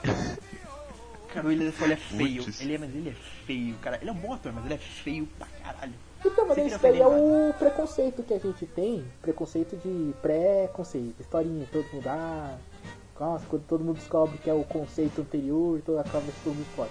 Mas que a gente vê uma pessoa feia no cinema, a gente tá acostumado a ver que é um cara ruim. Até porque é do Três Homens em Conflito, né? O bom, o mal e o, bom, feio. Mal e o feio, né? cara, você já tá, na, já tá catequizado cinematograficamente falando que o cara feio vai ser o cara mal e o cara bonito vai ser o cara do bem. Aí você vê uma cena que Jesus Cristo é o William Dafoe e Pôncio Pilatos é o David Bowie. Tipo, que porra é essa, mano? Tá errado isso. É, eu, eu, ficava toda, eu ficava toda hora querendo ver o Pôncio Pilatos com, a, com o raiozinho assim no olho, sabe, vermelho. Mano, cara, mas, mas o, o, filme, ele é um filme excelente, os atores, até o David Bowie tá muito bem nesse filme e tal. Ele passa uma mensagem que é uma mensagem interessante, ele Jesus Cristo, ele é um Jesus Cristo o mais humano que a gente já vai, jamais vai ver. Acho que o único Jesus Cristo que chega perto e preste atenção no que eu vou dizer para não não distorcerem, mas nessa fato dele ser um Jesus Cristo mais humano no cinema é o Jesus Cristo do Ben Hur, do remake atual, que é do Rodrigo Santoro. Ah, não, não. Não, não tô falando que ele seja bom que nem o William Dafoe. Eu tô dizendo que ah, o, tá. o conceito dele de ser um Jesus Cristo que tá lá andando assim, e ele é um homem antes de ser o filho de Deus, Acho que são só esses dois, cara. Que o resto realmente representa ele como o filho de Divindade. Deus. Depois é. ele vê um homem. E cara, Ben-Hur é aquele filme, eu gostei, cara. Eu gostei de Ben-Hur no remake. Vixe, vixe. Bom, vamos seguindo então, porque vai chegar um filme que Você viu que o muita Kaique não gente falou viu. nada, né? Muita gente referencia esse filme por aí. Todo, esse filme é o melhor de todos. Ah, eu tô falando É o sim. melhor filme já feito na face sim. da Terra. Pode falar. E esse filme é Os Bons Companheiros, The Good Fellas, que estreou em 90, ok? Esse, esse filme, galera, esse filme, galera, ele, ele trouxe mais uma vez Robert De Niro, mas trouxe também Ray Liotta, trouxe o Joey Pesci novamente também. E temos um filme de máfia, Mais clássico. uma vez ele Vamos- voltando Mas- a ideia dele de se referenciar ao cinema antigo, ele de tratar Nova York como um elemento principal, ele de tratar as máfias italianas e os italianos como um, um local de onde sair, sabe, de onde partir dos seus roteiros. Você vê que ele voltou ao tudo que ele fazia antigamente que era bom. Ele voltou nesse filme, ele voltou. Cara, o, o filme já começa com uns dois pés no teu peito, assim, pra dizer, ah, voltei, motherfucker, pá, você toma um soco assim, meu Deus, que isso? O que ele tinha se perdido nos anos 80, ele se encontra lindamente nesse, cara. Ele faz o filme. Porque eu tenho, eu, assim, eu tenho gêneros de filmes favoritos. Western e máfia. Cara, os filmes de máfia são os meus favoritos. O de também, mas os de máfia, cara, é, de- depois que eu vi Poderoso Chefão, eu fui atrás de um monte. Cara, Goodfellas, ele é um filme fantástico. Não tem uma cena ruim no filme, não tem nada que você bota defeito. Assim, a atuação, o Liotta, que nunca foi um ator assim, relevante, tá ótimo nesse filme. Joe Pesci tá memorável, melhor personagem dele, a vida. O Robert De Niro também tá excelente, cara. Atuações boas, a direção dele tá dinâmica. A edição desse filme tá muito rápida, não deixa uma cena solta, não deixa uma cena sem contexto. Então, isso É, daí as foi músicas. o, talvez a maior mudança dele, né, dos filmes dos anos 80, até dos anos 70, que anos, é, principalmente Taxi Driver, ele era um filme que ele tinha cenas com tomadas muito longas, tipo, tomada dura 20 segundos, assim a câmera não muda. No Godfellas ele faz uma tomada, umas tomadas mais curtas, ele faz realmente uma edição mais dinâmica, mas mesmo assim é o filme longo e é o filme que vai tomar o tempo que for necessário pra você olhar o título, ver por que, que eles são os bons companheiros, cara. Você tem que porque se esse filme, se ele não conseguisse é, fazer você acreditar na interação dos personagens principais, ele afundava. Nossa, direto. Mas, Isso é cara, verdade. É, Isso é verdade. é, é, é, Mas não é maçante também esse filme, não, Não, é cara, maçante. Exatamente mais de por isso, é mais porque duas ele faz que, uma- que passa voando. É, passa voando. Ele, faz, tipo assim, mais ele faz cortes rápidos, ele bota mais coisas acontecendo, você tem mais ah, cenas ventáveis, sabe? O começo, aquela cena do carro, você tem mais cenas de discussão, cenas de tiroteio. Uhum. Interessante, interessante. E apenas para, para é, trazer ainda mais informações, esse filme ele venceu o Oscar de melhor ator coadjuvante para Joey Merecidamente. E também-. O e Joey também foi indicado a melhor filme, melhor diretor, melhor roteiro adaptado, melhor atriz coadjuvante para Lorraine Bracco e também melhor edição. Foi indicado ao Globo de Ouro com melhor diretor, melhor filme, melhor ator coadjuvante, que é o Joey Pesci, e melhor atriz coad- coadjuvante também para Lorraine Bracco e melhor roteiro. Venceu BAFTA de melhor filme, melhor direção, melhor figurino, melhor edição, melhor roteiro adaptado. Venceu o Festival de Veneza como melhor diretor. O prêmio Na- National Board of Review dos Estados Unidos venceu como melhor ator coadjuvante. Prêmio de Nova York do, do Círculo dos Críticos venceu como melhor diretor, melhor filme melhor ator para Robert De Niro. Venceu o prêmio de Boston como melhor filme, melhor diretor, melhor ator coadjuvante. Cai, cai. Posso, posso resumir? Ah. O filme é foda. O filme é foda pra um senhor de um caramba. Que Iago. outra coisa aqui. Iago, Fala. mas ele perdeu de diretor pra quem? Ah, não, cara, Kevin Costner. Eu, tenho, eu nunca tive motivo pra bater nele. Depois que eu vi Bons Companheiros, eu tive. E descobri que ele não ganhou o Oscar. Cara, sério. Cara, sério, o último dos Moicanos. Sério, jura? Não, peraí, então tão- o, o último dos moicanos quem dirigiu foi o Macomê. Eu ah, não, não, não. Os, com, os caras eu confundi com. com Dança com Lobos. Isso, Dança com Lobos. É, eu sempre confundo. É que os dois é índio, mesma coisa. Cara, não, Dança com Lobos. Não, mas sério. o último dos moicanos é bom e o Dança com Lobos Jura é chato. É, sim, é que, é que a temática dos dois é parecida, por isso que eu confundo. Mas, cara, Dança com Lobos é muito chato. E o filme nem é bom. tipo, ele é só esteticamente bonito, mas ele não chega a ser o filme, é o nível dos bons... Ele não tem cacife. Ele não tem cacife pra- pra beijar o pé do Scorsese. Cara, Kevin Costner, você era um ótimo James Bond. Continuava no James Bond, sério. Podia fazer até agora James Bond. Mas não, você tinha que pagar diretor e tirar o Oscar do Scorsese. Kevin Costner fez James Bond? Fe... Fez, não fez? Não Não, foi o Sean. Connery. Cara, confundi, confundi com o Sean Connery. Nossa, mano, você tá no range maldito, cara. Tá Não, bem louco. Não, cara, mas eu, eu tenho muito ódio, cara, do, do Kevin Costner, cara. Eu juro, não era pra ter nada contra ele, mas eu tenho, cara. E todo filme que ele fez depois disso nunca me agradou. Ele sempre fez filme longo pra caramba, chato pra caramba, e que nunca agradava, cara. Nossa, como eu quero dar um tapa no Kevin Costner? Como eu quero ir pra casa dele, pegar o Oscar, assim, roubar e levar pro Scorsese? Toma, é seu, sabe? 1990, tá aqui. Eu, eu, eu raspar a dança com lobos e escrever bons companheiros. Se dá pro Scorsese assim, cara. Mano, eu vou, eu vou fazer o advogado do diabo aqui, tá? Eu. Dança com Lobos, ele é um filme bom, mas ele é chato. Certo? Ele não é um filme terrível, não é um filme pra você assistir e dizer, meu Deus, que merda, como que isso ganhou o Oscar de melhor filme. Ele não é Gandhi. Acho que Gandhi em 95 foi pior ainda, velho. Ele, Mas, ele- se Jack você Colobos comparar- É maçante. Ele, é maçante, cara. Nossa. Pra você assistir Dança com Lobo, você tem que estar, tipo, muito, muito afim, sabe? Você tem que, nossa, eu sou fã do Kevin Costner, quero ver esse filme. Se não, cara, ou você tem que gostar de cinema pra assistir esse filme. Porque Você tem que gostar gosto, de fotografia, você tem que gostar de olhar e dizer, hum, De- como de- que ele gravou essas panorâmicas? É, de, de, de figurino e tal, mas cara, não. O Scorsese merecia tanto esse Oscar, merecia tanto esse Oscar. Não faz ideia. Cara, no Bons Companheiros tem. Ele passa em três décadas, né? Três períodos diferentes. Década de 50, 60. Não, 70 e 80. E é baseado num relato real de um ex-soldado da máfia.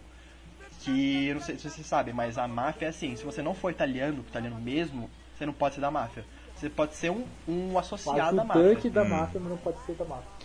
É, então. T- aí- Tanto que os prota- o, o dois protagonistas ali, eles têm sangue Irlandês, irlandês, não é? É, que é os personagens do Rei Liotta Uhum. e do Robert De Niro. Só o Joe Pesci, que é italiano mesmo, que ele, que ele pode entrar na máfia. Só que daí ele é um Cara, imbecil, né? Uhum. ele, é, ele é imbecil, não, ele, ele, é, ele é o grandíssimo de filha da mãe que só faz merda.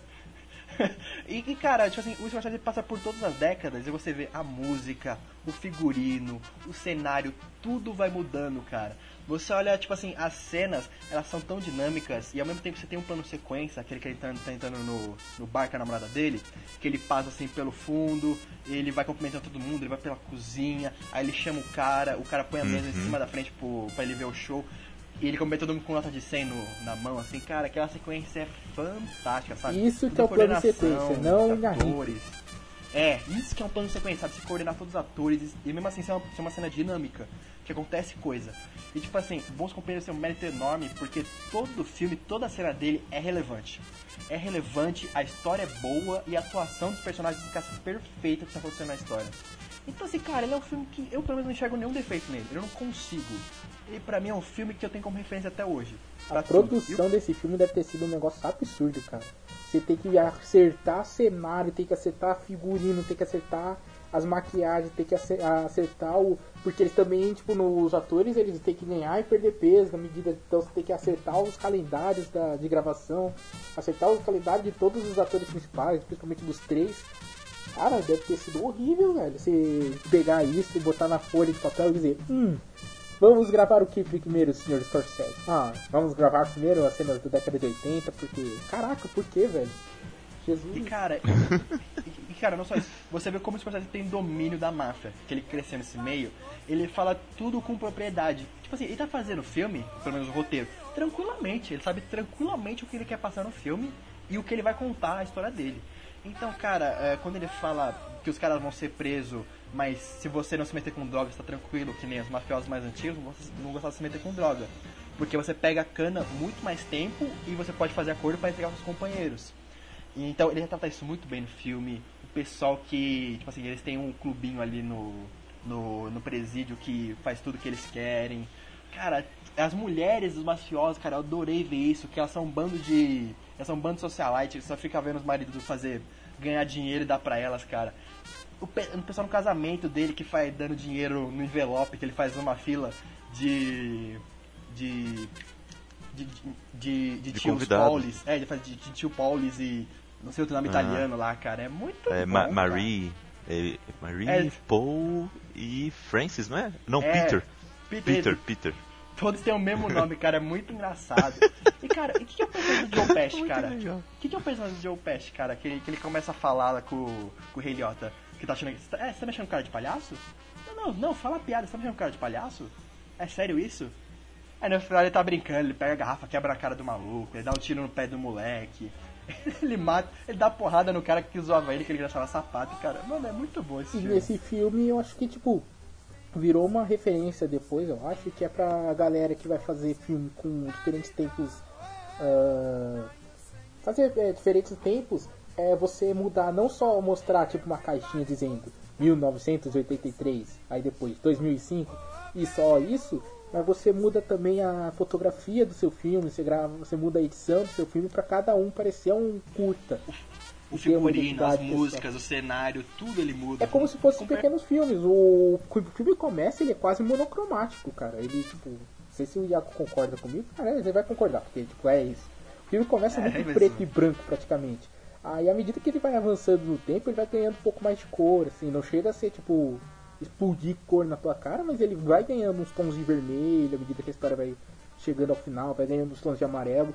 Mas o começo do filme, principalmente aquela cena do carro lá, da maleta do carro, ela é praticamente preto e branco. E se tem, se tem uma cena também muito boa, que é quando começa a... E, gente, eu vou dar spoiler aqui porque é de 90. Quando ele quando começa a morrer todo mundo. Porque Não, mas daí eles que ele é de faziam 90. A gente nasceu, eu nasci em 93 e aí. Não, não, mas é que assim, um spoiler não vai spoiler. É, pode, pode, é, ver, aí, pode, pode ver esse filme. Eles fazem um assalto à Lufthansa. Tem no Netflix, Esse, esse assalto também aconteceu, de verdade. Eles roubaram, tipo, 5 milhões. E 5 milhões antigamente era muita grana. Aí eles dividiram entre ele, né? Aquele grupinho de merda, de gangsters bem, bem ralé que o pessoal tinha. E o De Niro falou assim pra todo mundo, olha, fiquem na, fiquem na manha, não gasta muito, vamos esperar a poeira baixar e beleza. Aí o nego compra Cadillac, compra casaco rosa pra mulher, compra um monte de Isso coisa. é muito da hora. É, cara. E o pessoal começa. E o Robert Niro fica puto com todo mundo, principalmente com o cara que fica cobrando ele toda hora. E ele começa a pagar cada um dos do, do amigos dele. Que ele fala, não, vocês é um bando de merdeiro, vai dar merda, vão descobrir a gente. E quando começa a morrer todo mundo, começa a tocar as músicas, que é uma referência pro Poderoso Chefão, do, do Coppola, que, mas é só no final do filme. No Poderoso Chefão, que começa a morrer todo mundo, começa a tocar a música. Nesse não, nesse é um pouquinho antes do final, começa a morrer todo mundo e tocar a música, cara. E depois ainda tem mais filme pra desenvolver, cara. É, é tipo, é muito bom, cara. Ô, Iago, Tá é nesse filme ou no cassino que começa com Gimme Shelter, do Rolling Stones? Não, é no cassino, porque nesse filme começa uma música da, da década de... É, então, então já vamos para Cassino, então. É o próximo filme. Cinco anos depois, mais um filme de máfia, mais diferente, certo? Diferente. E, e esse filme foi baseado em um livro de mesmo nome, de Nicholas Pileggi. E o mesmo que também ajudou no roteiro do filme, certo? bons, também ajudou nos bons companheiros no roteiro. Olha aí. E o Robert De Niro tá mais uma vez no filme. Ele tá atuando como Sam Ace Rothstein, um apostador judeu-americano que é chamado pela máfia para supervisionar o cassino Tangiers em Las Vegas. A história é baseada em Frank Rosenthal, que dirigiu os cassinos de Stardust, Fremont e Hacienda para a máfia de Chicago, né, entre a década de 70 até o início da década de 80. John Pesci está mais uma vez aqui nesse filme, está atuando como Nick Santoro. Ba- E é baseado na vida do, do segurança da máfia, Anthony Spilotro. E o Nick é enviado a Las Vegas para certifi- certificar que o dinheiro do, do Tangiers chegue a Chicago. E que tudo fique numa boa, tudo fique na linha, ok? E esse filme rendeu a Sherry Stone, ela mesma, um Globo de Ouro de, de melhor atriz. E uma indicação para o Oscar de melhor atriz também. E o que vocês acharam desse filme? É melhor que o Goodfellas ou não? Não, é melhor, mas é no mesmo nível. Não, não é do mesmo nível. Eu acho que ele tá uns dois degraus abaixo. É, um pouquinho. É porque eu também acho, eu acho que ele é muito longo, mas, cara, eu adoro esse filme. Eu assisto ele tranquilamente, é tipo o Senhor dos Anéis. O versão desse sentido, eu assisto fácil. Que, cara, de novo, de novo, é, só falando como ele conhece bem a máfia. Ele também conhece bem. O cara, que é o Robert De Niro, ele é judeu. Então ele não pode ser da máfia nesse filme. Mas como ele é um cara que traz muito dinheiro, ele acaba sendo protegido da máfia e ele põe ele pra gerenciar o cassino. Que são coisas que realmente aconteciam. A máfia gerenciava toda Las Vegas antigamente. Até chegarem as empresas e tomarem tudo. E você olha a visão do Scorsese, é novamente a visão da máfia, mas é uma visão diferente do que ele já fez em Goodfellas ou em Main Street. Cara, é um filme também sensacional, é um filme com músicas ótimas, atuações sensacionais. O Joey Pett, inclusive, revive dos bons companheiros a fazer o mesmo filme agora, o mesmo personagem nesse filme. é praticamente o mesmo personagem. Mas também é muito bom. Que beleza. Adoro, Mas, adoro tipo, Joey Pett. ele já é um filme um pouquinho mais apagado. Acho que, tipo, a fotografia do em Os Bons Companheiros ela é lindíssima, mas aqui ela tá, ela tá ok. Tá, tem as cenas do cassino que são grandiosas, são bonitas de se ver, são vistosas. São, mas ela não é tipo, o mesmo brilho que tava em Bons Companheiros. A edição também, ela dá umas travadas. O filme tem uma barriga. Tem Sim, sequências ah, que você o- consegue tirar. o, o filme, tecnicamente, ele não é tão bom quanto os Bons Companheiros. Mas, assim, em termos de roteiro na direção do Scorsese, ele se mantém ainda. Que nem, por exemplo, tem uma cena que é muito foda, cara, que é quando... Tipo assim, o esquema da, de Las Vegas, da máfia, era uma coisa muito simples. Eles desviavam o dinheiro que eles ganhavam e davam pra máfia. E, tipo, é uma coisa simples. Só que a forma como eles descobrem esse esquema é uma coisa muito engraçada, até como o Scorsese conta nisso. Porque o cara que levava o dinheiro do cassino pra máfia tava se. tava se. tava puto, porque ele tava gastando tipo 30, 30 dólares com táxi. Então ele começa a fazer um diário, anotando tudo que ele fazia e o tanto de dinheiro que ele levava. Olha, levei 500 mil dólares, gastei 30 com o táxi. E ele começa a, desabafar isso num, num, num bar ali. Mas nesse, mas nesse lugar tem tipo uma escuta do FBI. E na essa escuta do FBI nem era pra estar lá, tava lá porque teve um assalto e eles estavam investigando outra coisa. E eles descobrem por acidente o nome de todo mundo que tava envolvido com a máfia, o lugar, a grana, tipo, de todo mundo, cara. Aí o filme vira outro também, vira tipo uma puta perseguição do FBI com, com, com, com a máfia. O Joe Pesci começa a comprar, fica louco, começa a comprar aparelho anti- anti-rastreamento. Cara, é muito. Ele, o Robert Niro chega de helicóptero na casa dele pra não ser seguido. Cara, esse filme é muito engraçado. Tipo assim, é muito engraçado e muito bem, muito bem contada a história dele também. Principalmente os figurinos. Tem uma hora que o Robert tá todo de rosa, assim, terno rosa, cara. É muito, nossa, é muito bom, cara. Eu, pelo menos adoro o Cassino. É um filme longo, mas você pode ver tranquilamente. Aí sim. E seguindo, temos um filme aqui que esse eu assisti, se não me engano. Esse eu assisti, de boa. Esse eu Que é assisti, Gangues se de Nova não York. me engano, Apolinário Kaique Se não me 2017. engano. Faz, faz tempo que eu, que eu assisti, pô. É, e sai, ele saiu em 2002, pô. Saiu em 2002. E na é o Netflix, primeiro não épico do, do Scorsese. É. E tem na Netflix, ok. E é mais um filme baseado em um livro também. Né? É baseado no livro de 28, As Gangues de Nova York, mesmo nome, de Herbert Asbury. E ele foi feito lá em Roma, viu? E esse filme conseguiu ser indicado a melhor filme, melhor diretor, melhor ator, melhor roteiro original, melhor edição, direção de arte, fotografia, figurino, mixagem de som e canção original no Oscar de 2003, mas levou nada, só foi indicado, viu? Mas só de ser indicado já é muita coisa. O que vocês acharam desse bom filme Gangues de Nova York? Cara, ele é. As cenas de ação dele, as cenas de porradaria dos filmes do Scorsese, elas são as maiores, as mais impactantes. Acho fácil isso. Se você olhar, tipo, a cena do começo é o. É o Lion Neeson, né? Que é o pai do. É, o pai, pai do DiCaprio olhando nisso. E o Daniel Day-Lewis saindo na porrada ali, todas as gangues se matando ali no, e com arma branca, assim, aquela sangreira do caraca, né, e, a, e a câmera meio que girando ali junto com a galera, naquela violência, tudo. Aquilo ali é uma coisa mais embasbacante do. Visualmente falando, de cena de ação do Scorsese. Nossa, muito específico isso, mas é de toda a carreira dele, cara. Acho que só essas cenas assim já valem o filme. Ele é longo pra caramba, ele talvez aconteça bem menos coisas do que do que a maioria dos filmes dele e é legal porque ele é o ele é um filme de época, mas ele é um filme que ainda assim ele ecoa com todos os os princípios que ele trabalhava nos outros filmes dele, sabe? Tipo, você troca gangue por máfia, tal, as máfias por gangues, aliás. Você tem ainda a questão dos imigrantes que chegam em Nova York, como eles são recebidos por Nova York e como a loucura de Nova York toma conta desses imigrantes. E eu gosto pra caramba desse filme, eu gosto pra caramba da Cameron Diaz nesse filme, acho que é a melhor atuação dela. Acho não, é a melhor atuação dela, é fácil. Como, como é a melhor atuação da Sharon Stone em Cassino. Que que é a única. Não, cara, eu gosto da Sharon Stone no Vingador do Futuro. Ah, mas, mas, tipo assim, Gangue de Nova York eu também gosto, mas eu achei ele o filme. Sabe, tipo assim, eu nunca eu sempre tive saco pra assistir os filmes dos Scorsese, sempre gostei, mas esse é um que pelo menos me cansou tem um tempo. Porque ele não tem já Mas aquela por que te edição. cansou, meu?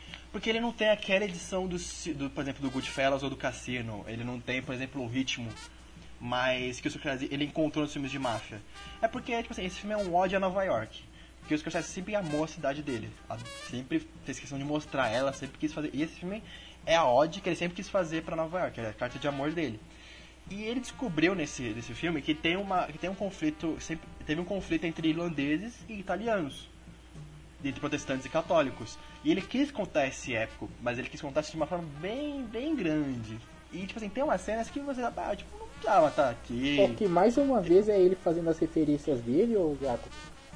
Aliás, Sim, é, pelo é, menos eu enxergo. Porque ele tentou fazer tipo que nem os épicos do, de- da década de 50, sabe? Dez Mandamentos, o Ben Hur Hur original. também, antigo. que é. era uma coisa grandiosa, era quase uma ép uma ópera e gigante, cara. O filme tem que ser gigante porque esses filmes épicos são gigantes. Ah, eu concordo que talvez falte falte um pouco de roteiro ali naquelas partes para dar um pouco mais de escopo de às cenas que são de, mais de longas. ritmo também.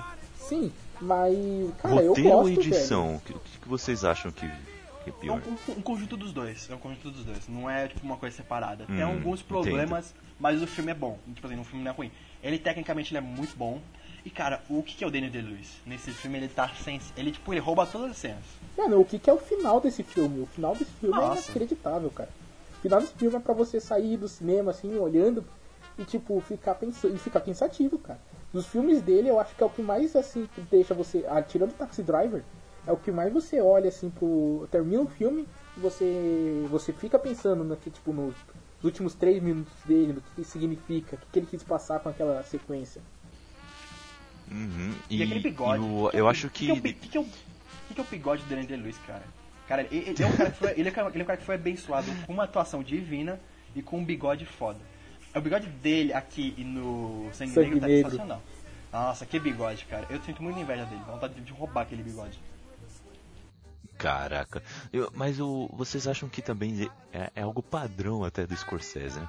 Todos os filmes dele têm que ter aquele final, né? Tem que ter aquele final que, que te deixa pensando ou surpreendido, certo? Não, mas os filmes dele são sobre isso, mas é tipo, é meio que diferente. Tipo, você olha alguns filmes dele, ele só tem um final impactante e você fica tipo, uou, o que será que aconteceu com os personagens? Mas tem filmes dele, tipo, o Gangue de Nova York pra mim é o que é maior. O, por exemplo, Taxi Driver ele tem um final impactante, mas um impactante dentro da história. Você fica pensando na história. O Gangue de Nova York é uma porrada na cara de você, cara. E é meio que tipo, o tem uma narração em off e a narração em off tá falando pra você, não tá falando pro personagem, tá falando pra quem tá assistindo. Sabe? É que, é Então, que, é que o Kaique, é que o Kaique, rapidinho, o Kaique não assistiu, a gente vai explicar pra ele.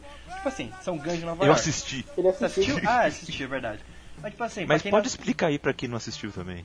É, pra quem não assistiu, assim, vai ter uma treta. É, tipo assim, o personagem do Daniel Lewis mata o personagem do Liam Neeson, que é o pai do DiCaprio. Aí o DiCaprio cresce, vai querer chefiar, chefiar lá, mandar na, na gangue dele pra ir contra a gangue do Daniel Lewis. Aí vai ter essa batalha no final, e vai ser tipo uma batalha épica, mó galera, tá, tá pra preparação. É tipo uns 10 minutos só de preparação pra essa, pra essa cena. E tipo assim, quando ela vai acontecer, dá uma merda tão grande na cidade, tá meio que uma guerra civil, e o pessoal teve que intervir, o exército teve que intervir. Aí eles acabam matando geral. E essa briga que era pra acontecer, acontece. Matam, matam uma galera, matam inclusive personagem de Lewis, matam uma galera ali. E acaba morreu todo mundo e não teve a guerra. Que eles iam ter, a, a briga da- das gangues. Aí nisso, que vai ter na narração, começa a falar que aconteceu tudo isso mas- e dentro de Nova York, mas a mensagem do filme foi assim: olha, tá vendo tudo o que aconteceu? Então, aconteceu, mas é passageiro. O tempo veio e passou com tudo isso pra, por cima disso. É meio Então, que a mensagem- isso formou a base da cidade, mas a cidade cresceu e aquilo hoje é irrelevante, sabe? Tipo, o que passou, É, passou, se já era. O que passou, passou. Tipo assim, e foi uma coisa épica, foi uma coisa que toda a cidade passou de Nova York. Mas é uma coisa que foi, tá ligado? E vai Passou. mostrando um Aham. flash forward, assim, tipo, da cidade ali, no primeiro efeito. Aí você vai mostrando, assim, tipo, prédios crescendo, prédios crescendo, prédios crescendo, até que virar os, os prédios atuais. E você fala, tipo, cara, a sua casa mesmo, hoje em dia, tipo, o que será que aconteceu na sua casa antigamente, de grandioso, assim, e você não sabe, porque, tipo, dane-se. Hoje em dia o que importa é que você tá morando nela, mas e no passado? Será que não morou algo importante? Será que não aconteceu um crime né, macabro? Será que não Será que aconteceu... teve, será que teve um- uma chacina aqui, alguma coisa, sabe? Tipo, aconteceu Eita. todas as coisas, mas tipo, não ficou bem na história. A Passou, cidade sabe? ela é maior do que as pessoas. As Isso. pessoas formam a cidade, mas a cidade é o que vai prevalecer. Sabe? O, tipo, te- o- o- aquele o- tempo, o tempo apaga as pessoas, mas não a cidade. aquele, o, aquele taxista, ele faz a cidade, mas tipo, as pessoas vão lembrar da cidade, não do taxista. É, pois é. Você vê como a mensagem é poderosa no final desse filme. É, Aí sim, aí sim. Esse filme começou a, a parceria do Scorsese com o Leonardo DiCaprio, certo? Sim, foi, foi onde ele aprendeu a atuar. Brincadeira, gente. Ele tá, ele tá bem no. ele, ele, ele tá bem no dia a dia adolescente. E, e seguindo aqui então, tem- temos mais um filme do em que temos o DiCaprio, que é o, O Aviador de 2004. Ah, ele é um drama biográfico. E, e olha só, o DiCaprio ele é o Howard Hughes. Ficou milionário já aos 18 anos, devido à herança e tudo mais. E depois ele se mudou para Los Angeles, onde passou a investir na indústria de cinema. Ele ajudou a carreira de vários astros, como Jean Harlow, que aqui é Gwen Stefani, e ainda trabalhou em filmes de grande sucesso, como Hells Angels, que, que ele dirigiu. Paralelamente, se dedicou a uma das suas maiores pa paixões, que é a aviação. E com atrizes como Catherine Hepburn, que é a Kate Blanchett, e a Ava Gardner, que é a Kate Beckinsale. Não, não, vai perder aí o, o, o nome do pessoal, hein? Além de sua rivalidade com o Juan Trippe, que é o Alec Baldwin. Olha, olha que elenco, hein? Que é presidente da Pan Am, que é a empresa concorrente do, de Hughes. Tripp chegou a contar com, com o apoio do senador é, Browser, que é o Alan Alda, através da apresentação do projeto de lei de aviação comercial, que daria à Pan Am um monopólio sobre o transporte aéreo internacional. E aí, se o filme todo se estende até o, o lendário e único voo do gigantesco avião Hughes H4 em 47. Temos aqui um, um excelente elenco e ganhou vários Oscars, como de melhor atriz coadjuvante para Kate Blanchett, melhor edição, novamente Thelma Schoonmaker, é, direção de arte, fotografia para o Robert Richardson e figurino para o Sandy Powell. Ganhou Globo de Ouro também de melhor filme, melhor ator para o DiCaprio e melhor trilha sonora. Esse é um filme que o. DiCaprio devia ter ganhado o Oscar. Então, Não, esse regresso, daí mas é o Olha começo aí. da piada, né? É, esse aí é o começo da piada. Esse daí foi o primeiro Oscar que eu assisti foi por, por causa do que o Homem-Aranha tava. tava competindo. Foi que ganhou em efeitos especiais, Ele né? ganhou efeitos visuais e ele perdeu em edição e mixagem de som pra aquela porcaria de filme que é o De Volta pra Terra do Nunca. Eu só não fico bravo, eu só não fico bravo porque ele perdeu o Oscar, se não me engano. Foi pro Champagne? Não, não, Champagne. O. Quem ganhou em 2000. Nossa, em 2004 foi o. Não, é que em 2004 foi o Champagne com sobre Meninos e Lobos, o Oscar de 2005. Deixa eu pegar aqui, vai falando aí. Então, mas tipo. Cara, não, 2004 ele perdeu pro Jamie Foxx em Ray. Ah, foi o Ray, verdade, verdade. Que o Jamie Foxx Mas fez. o Ray também. Jamie Foxx fez Jamie Filmaço, Foxx de óculos Aqui- escuros e ganhou o Oscar escuro. O Oscar escuro. Ganhou o É. Oscar de melhor ator. O Oscar no escuro. Dois, Essa é boa. é, 2005, é, James É, eu não fico bravo porque o DiCaprio não ganhou o Oscar nesse filme porque o Jamie Foxx ele mereceu mesmo. Ele tá muito bem em Ray. É verdade. E cara, não, eu não sei se você vai concordar comigo, mas eu acho que nesse filme especificamente é o filme que o Scorsese ele melhor usa as cores e a fotografia dele, eu pelo menos achei. Que eu gosto muito do trabalho que ele faz com as cores e com trabalho de câmera e de fotografia que ele tem nesse filme. Eu acho que seja o melhor, eu ainda prefiro do Goodfellas, mas eu acho que é o que, tipo, ele se soltou mais nesse assunto, sabe? A, a fotografia dele sempre foi muito. As cores não explodiam, as cores eram bem. É, sabe, ele gravava muito em sep, ele gravava muito em quase monocromático, era o tom de azul, ele tinha um filtro azul que ele sempre usava. Tal. Sim, ah, no. É, é que no começo desse filme é a ascensão do John, do John Hughes. Então ele usa muito laranja e azul no começo do filme. John Hughes é o diretor, o Howard Hughes que é um. O Howard Hughes, é, o Howard Hughes. Opa, opa. É que, a gente, é que a gente gravou sobre ele semana passada, é foda. Aí, quando o Howard Hughes faz a ascensão, ele usa muito laranja e azul. Você pode ver como isso foi tão marcante que você vê uma moda hoje em Hollywood praticamente quase todo o filme tem laranja azul no filme. Só vocês pesquisarem pra vocês verem. É, Até cartaz o... de filme, cartaz é, de filme, todo seu laranja azul. Mas então, tipo, ele se soltou mais nesse assunto. Tipo, não é que ele seja melhor ou seja pior. Mas ele usou mais isso como um artifício cinematográfico, como uma linguagem cinematográfica. Até porque como ele sempre foi muito referencial ao que era ao antigo, antigamente não tinha muito essa questão da cor como da cor como um elemento importante pro filme. É, era importante nos filmes dele, mas tipo, antigamente não era tanto, então ele não explodia elas tanto.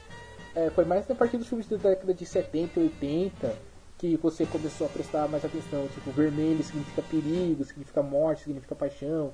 O azul é tranquilidade. A laranja quer dizer que você está tipo, em um momento positivo, que você está crescendo, que você está é, feliz naquele momento. O amarelo quer dizer tipo vontade. A partir disso que essas coisas começaram a ficar muito importantes, e daí ele usou isso daí mais. Acho que é, no... sim, e, depois e é ele vai usar bem mais isso no futuro, mas tipo, nesse filme realmente ele consegue. Só que tipo, a fotografia ainda é muito dourada, sabe? Ele ainda. É, é, é porque são os anos. De, essa década de 30, são os anos de ouro de Hollywood. Então ele faz questão de pôr uma cor bem saturada, bem brilhante, que é pra retratar isso. E, então, e uma coisa também que é muito legal, quando passa e o Howard, e o Howard Hughes está em decadência, ele passa a tirar essas cores muito vibrantes e tem uma cor que eu gosto muito que ele foca é no verde. Que o verde em Hollywood, para quem não sabe, nos filmes mais, mais especificamente, ele é distorção, ele é, tipo assim, distorção da sua personalidade. Então toda vez que o DiCaprio ele começa a sentir aquele toque dele, começa a ficar louco, ele tá no banheiro verde, ele tá numa cadeira verde, ele tá em alguma coisa que é verde, que é para ele representar bem a, pelo menos a loucura que ele tá passando. Que isso é uma coisa muito engraçada que eu é, raramente eu reparo isso que os personagens usam a cor em alguma coisa. Realmente, como você falou, nesse filme ele usa mais as cores. Então é bem marcante que você fica vendo, tipo, é bem mais na sua cara que ele joga. Uhum. Interessante, interessante. E, de novo, essa questão de cor não é tanto é. Ah, porque se você usar é, vermelho, ah, o seu espírito esportivo vai crescer, assim. Em Hollywood não é tanto é baseado nisso, mas não é tanto sobre isso. É que você já viu tantos filmes uh, que tipo quando vai acontecer um assassinato você vê uma coisa vermelha. Você vai ver sabe esses símbolos acontecendo que se tornam meio que intuitivos para quem está assistindo. Você quando você vê algo vermelho numa cena de perseguição você já fica apreensivo. Nem não é, você pode não saber que você está apreensivo por causa disso. Mas tipo você vê um balão vermelho por exemplo no sexto sentido você já fica tipo, carai, vermelho ali. Tipo, tá tudo escuro assim, uhum. pá, explode vermelho na tua cara. Você fica, meu Deus, perigo, sabe? O sinal vermelho significa para você parar. Entende? Tem essa ligação. O verde também, o azul também. São cores que não é que eles estejam, tenham poder específico. Mas eles foram usados tantas e tantas vezes por, por, pelos diretores de Hollywood em cenas específicas que o seu imaginário, tipo, o imaginário coletivo já quando vê essas cores já, já observa isso são, são signos. E, por exemplo, o cara da Panam, que é o Alec Baldwin, que tá por cima dele, ele tá sempre no cenário azul, que é o cara que ele tá tranquilo, ele tá sempre por cima do Hughes, tá sempre. Ele, ele é tipo o cara mor da aviação. Ele tá sempre de azul, o Hughes tá bem no vermelho, os caras que vão fazer uma pra ele estão sempre de preto. Então, tipo assim, os signos que os personagens usam nesse filme são bem fortes. Esse também é o que eu achei que ele merecia o Oscar. Olha aí. Olha aí. E seguindo aqui, galera, seguindo aqui, temos um outro filmaço que é Os Infiltrados, The Departed, de 2006. Eu já ia falar 2016, hein? 2006.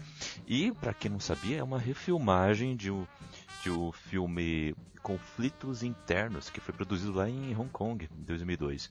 Foi mestrado pelo DiCaprio, mais uma vez, e Matt Damon, Jack Nicholson, que tá sensacional nesse filme, Mark Wahlberg, Martin Sheen, Vera Farmiga. Mark Wahlberg tá falando indi- bem nesse filme. Olha Mark Wahlberg, pra você ver. E foi indicada a 5 Oscars eh, em 2007. E finalmente, finalmente. quatro. E aí? E aí, e aí ganhou? Ganhou de quê? Ganhou de quê? Melhor filme e melhor diretor para Scorsese. Melhor roteiro adaptado e melhor edição, mais uma vez. Além de uma indicação também a melhor ator coadjuvante para o Mark Wahlberg. Sim, ele foi indicado. Não, ele ganhou, O filme, ele indicado, ele ganhou. Não, aqui tá falando que ele foi indicado. O Mark Não. Wahlberg, não, o Mark Wahlberg não ganhou não, ele não tem Oscar não. Ganhou não. Ah, Ganhou não. pesquisa aí, cara, eu tenho certeza que ele ganhou nesse filme. Ele Não. só foi indicado. Ele só foi indicado, Nelson. Quem ganhou foi, foi, o- foi o Scorsese só mesmo. Não, pesquisa Isso, aí, cara. Eu sei que ele ganhou. Eu, eu tenho certeza que ele ganhou quatro Oscars, esse filme específico. Então, quatro Oscars. Aí. Melhor filme, melhor diretor, melhor roteiro adaptado e melhor edição. Não pode, tem nenhum Quatro. Oscar então do Mark Wahlberg. O Mark Wahlberg merecia. pois é, ele, ele não Calma, ganhou calma. isso. É o Mark Wahlberg. calma. Ele merecia, Mark mas, Wahlberg, mas é. é o Mark Wahlberg ainda. Não, a gente tá analisando Beleza. o filme, não tá analisando a carreira de merda dele. É o Mark Mark, o cara do sal de cueca. Até hoje pra mim ele é o Mark Mark. Ah, E se você for ver a carreira dele, você vai ver filmes muito bons, tipo Bug Nights aí no meio. É, é, eu disse só bonito, eu adoro Bug Nights. Eu acho que ele tá bom, mas ele não é um ator assim, tipo. É, vamos dizer que ele não é um ator assim. Você vê que, tipo, a gente pode ver a personalidade de uma pessoa pelos filmes favoritos dele, né? Aí, tipo, Nelson, quais são os filmes favoritos? Ah, Blade Runner, 2001. Kaique, quais são os filmes favoritos? Ah, Star Wars, Senhor dos Anéis. Iago, qual é o seu filme favorito? Bug Nights. Bug Nights. Cara, eu adoro Bug Nights, cara. Prazer sem limites. É um dos Que beleza. todos os tempos. É um dos filmes que o Iago E- não... Ai, que mas voltando aqui pros infiltrados, Você assistiu esse, Kaique? Pelo menos? Pô, os Infiltrados, não. Todo mundo assistiu. eu assisti. Hã? Como Graças assim? Deus, eu assisti, pô. Tô aqui enchendo a bola do filme, pô. Cara, É, esse, e- esse filme, ele é uma tensão inacreditável, esse filme. Putz, ó, eu vou falar aqui a sinopse do filme, porque, assim, ele se passa em Boston, ok? E o, o chefe da máfia irlandesa, que é o Francis Frank Costello, planta Colin Sullivan como um informante dentro da polícia estadual de Massachusetts. Ao mesmo tempo, a polícia infiltrou também William Billy Costigan na equipe de Costello. Quando ambos os lados, isso, quando os- ambos os lados percebem a situação, ambos os homens tentam descobrir a identidade um do outro, antes que o próprio disfarce seja revelado. Então é uma é uma caça e dentro desse filme é uma tensão enorme aqui. Muito legal. E o... Mas eu quero que vocês falem um pouco mais desse filme aí. O... Porque, ó, ele ganhou o Globo de Ouro de melhor diretor também. Esse- Ah, e, e ganhou rapidinho- o BAFTA de melhor filme. E, e rapidinho, você sabe o que é o melhor desse filme? É que, tipo assim, Ah. você olha o personagem do Matt Damon, que ele é o inf- infiltrado da máfia, ele tá de boa. Ele é um policial, ele tem, ele tem salário, ele só tem que desviar a atenção dos caras. Tem uma namorada bonita, tem uma casa de boa, tá? Ele tá tranquilaço. Agora o DiCaprio, o DiCaprio ele tinha acabado de entrar na polícia, ele é um merda. Ele tá na merda no meio da máfia, cara. Se ele for descoberto, ele tá fudido, cara. E, mano, é, tipo assim, cada cena ele passa por uma tensão atrás da outra. Ele é obrigado a fazer mil e uma coisas. Ele é obrigado a matar, obrigado a extorquir, obrigado a roubar, ele é obrigado a fazer, tipo, assim, tudo aquilo que ele considera errado. Tem uma cena muito foda que quando ele vai pra psicóloga, que ele fala que ele não tá aguentando mais, que ele vai se matar, que ele tá quebrado. E, cara, dá, tipo, assim, Uhum. dá muita dó dele nesse filme, cara, mas é um filme, um filmaço. E o final desse Exatamente. filme é Mais é- um é final, né? Mais um final daqueles do Scorsese, né? É, é, esse cara, 2006, só tinha filme de adolescente. O Scorsese falou assim: não vou fazer filme de adolescente porra nenhuma, que se foda. É, fazer um final foda. E ele mata o DiCaprio no final do filme quando tá tudo resolvido. Você. Por que, Scorsese? Por que você é tão bom? Por que você é tão foda? Te amo, quero te dar um beijo. Eu quero dizer que eu tô em silêncio Mano, aqui e- porque eu, eu tô em choque. Eu tinha certeza que o Mark Wahlberg tinha ganhado o Oscar de melhor ator coadjuvante, mas foi o Alan Arkin, cara. Eu tô, tipo, muito bolado. Aliás, que ano foi esse? Tipo, os indicados ao Oscar de melhor filme foram Os Infiltrados, Cartas de Iwo Jima, Pequena Miss Sunshine, A Rainha, aquele filme merda chamado Babel.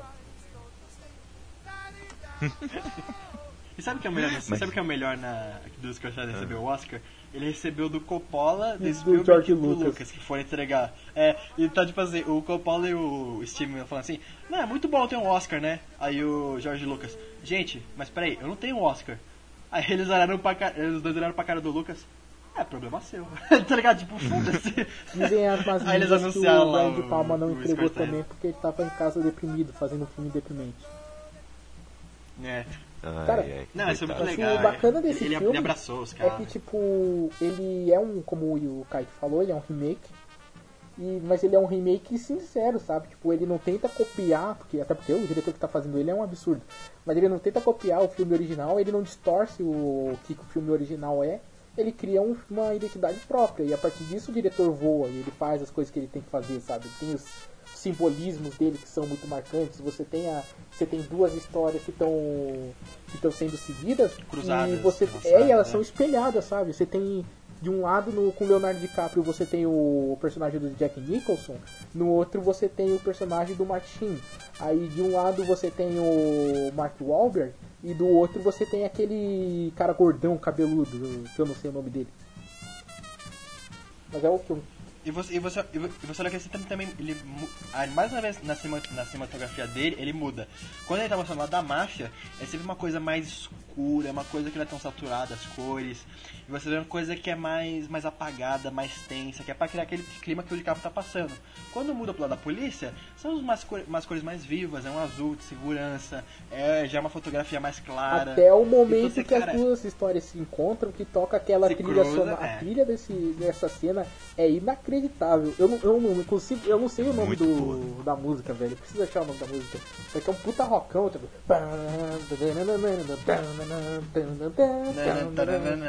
É verdade. Cara, essa música é muito Ô, Nelson, linda. Essa velho. música é muito da hora. Não, cara, não, e tipo assim, tirando Bons Companheiros e Cassino, esse filme também tem as mortes mais memoráveis que nos filmes do Scorsese, cara. O Martin Sheen, cara, dá muita dó como ele morre, cara. Você fica plenamente acreditando que ele vai sobreviver ao filme. O DiCaprio, então, nem se fala. O Mark... Cara, e o Matt Damon O, no final, o policial gordinho Dá- que dá um tá alívio. no. No Todo Mundo em Pânico 4, cara. O, melhor, um amigo lá do Matt Damon, velho. Caraca, eu, Ah, é, cara.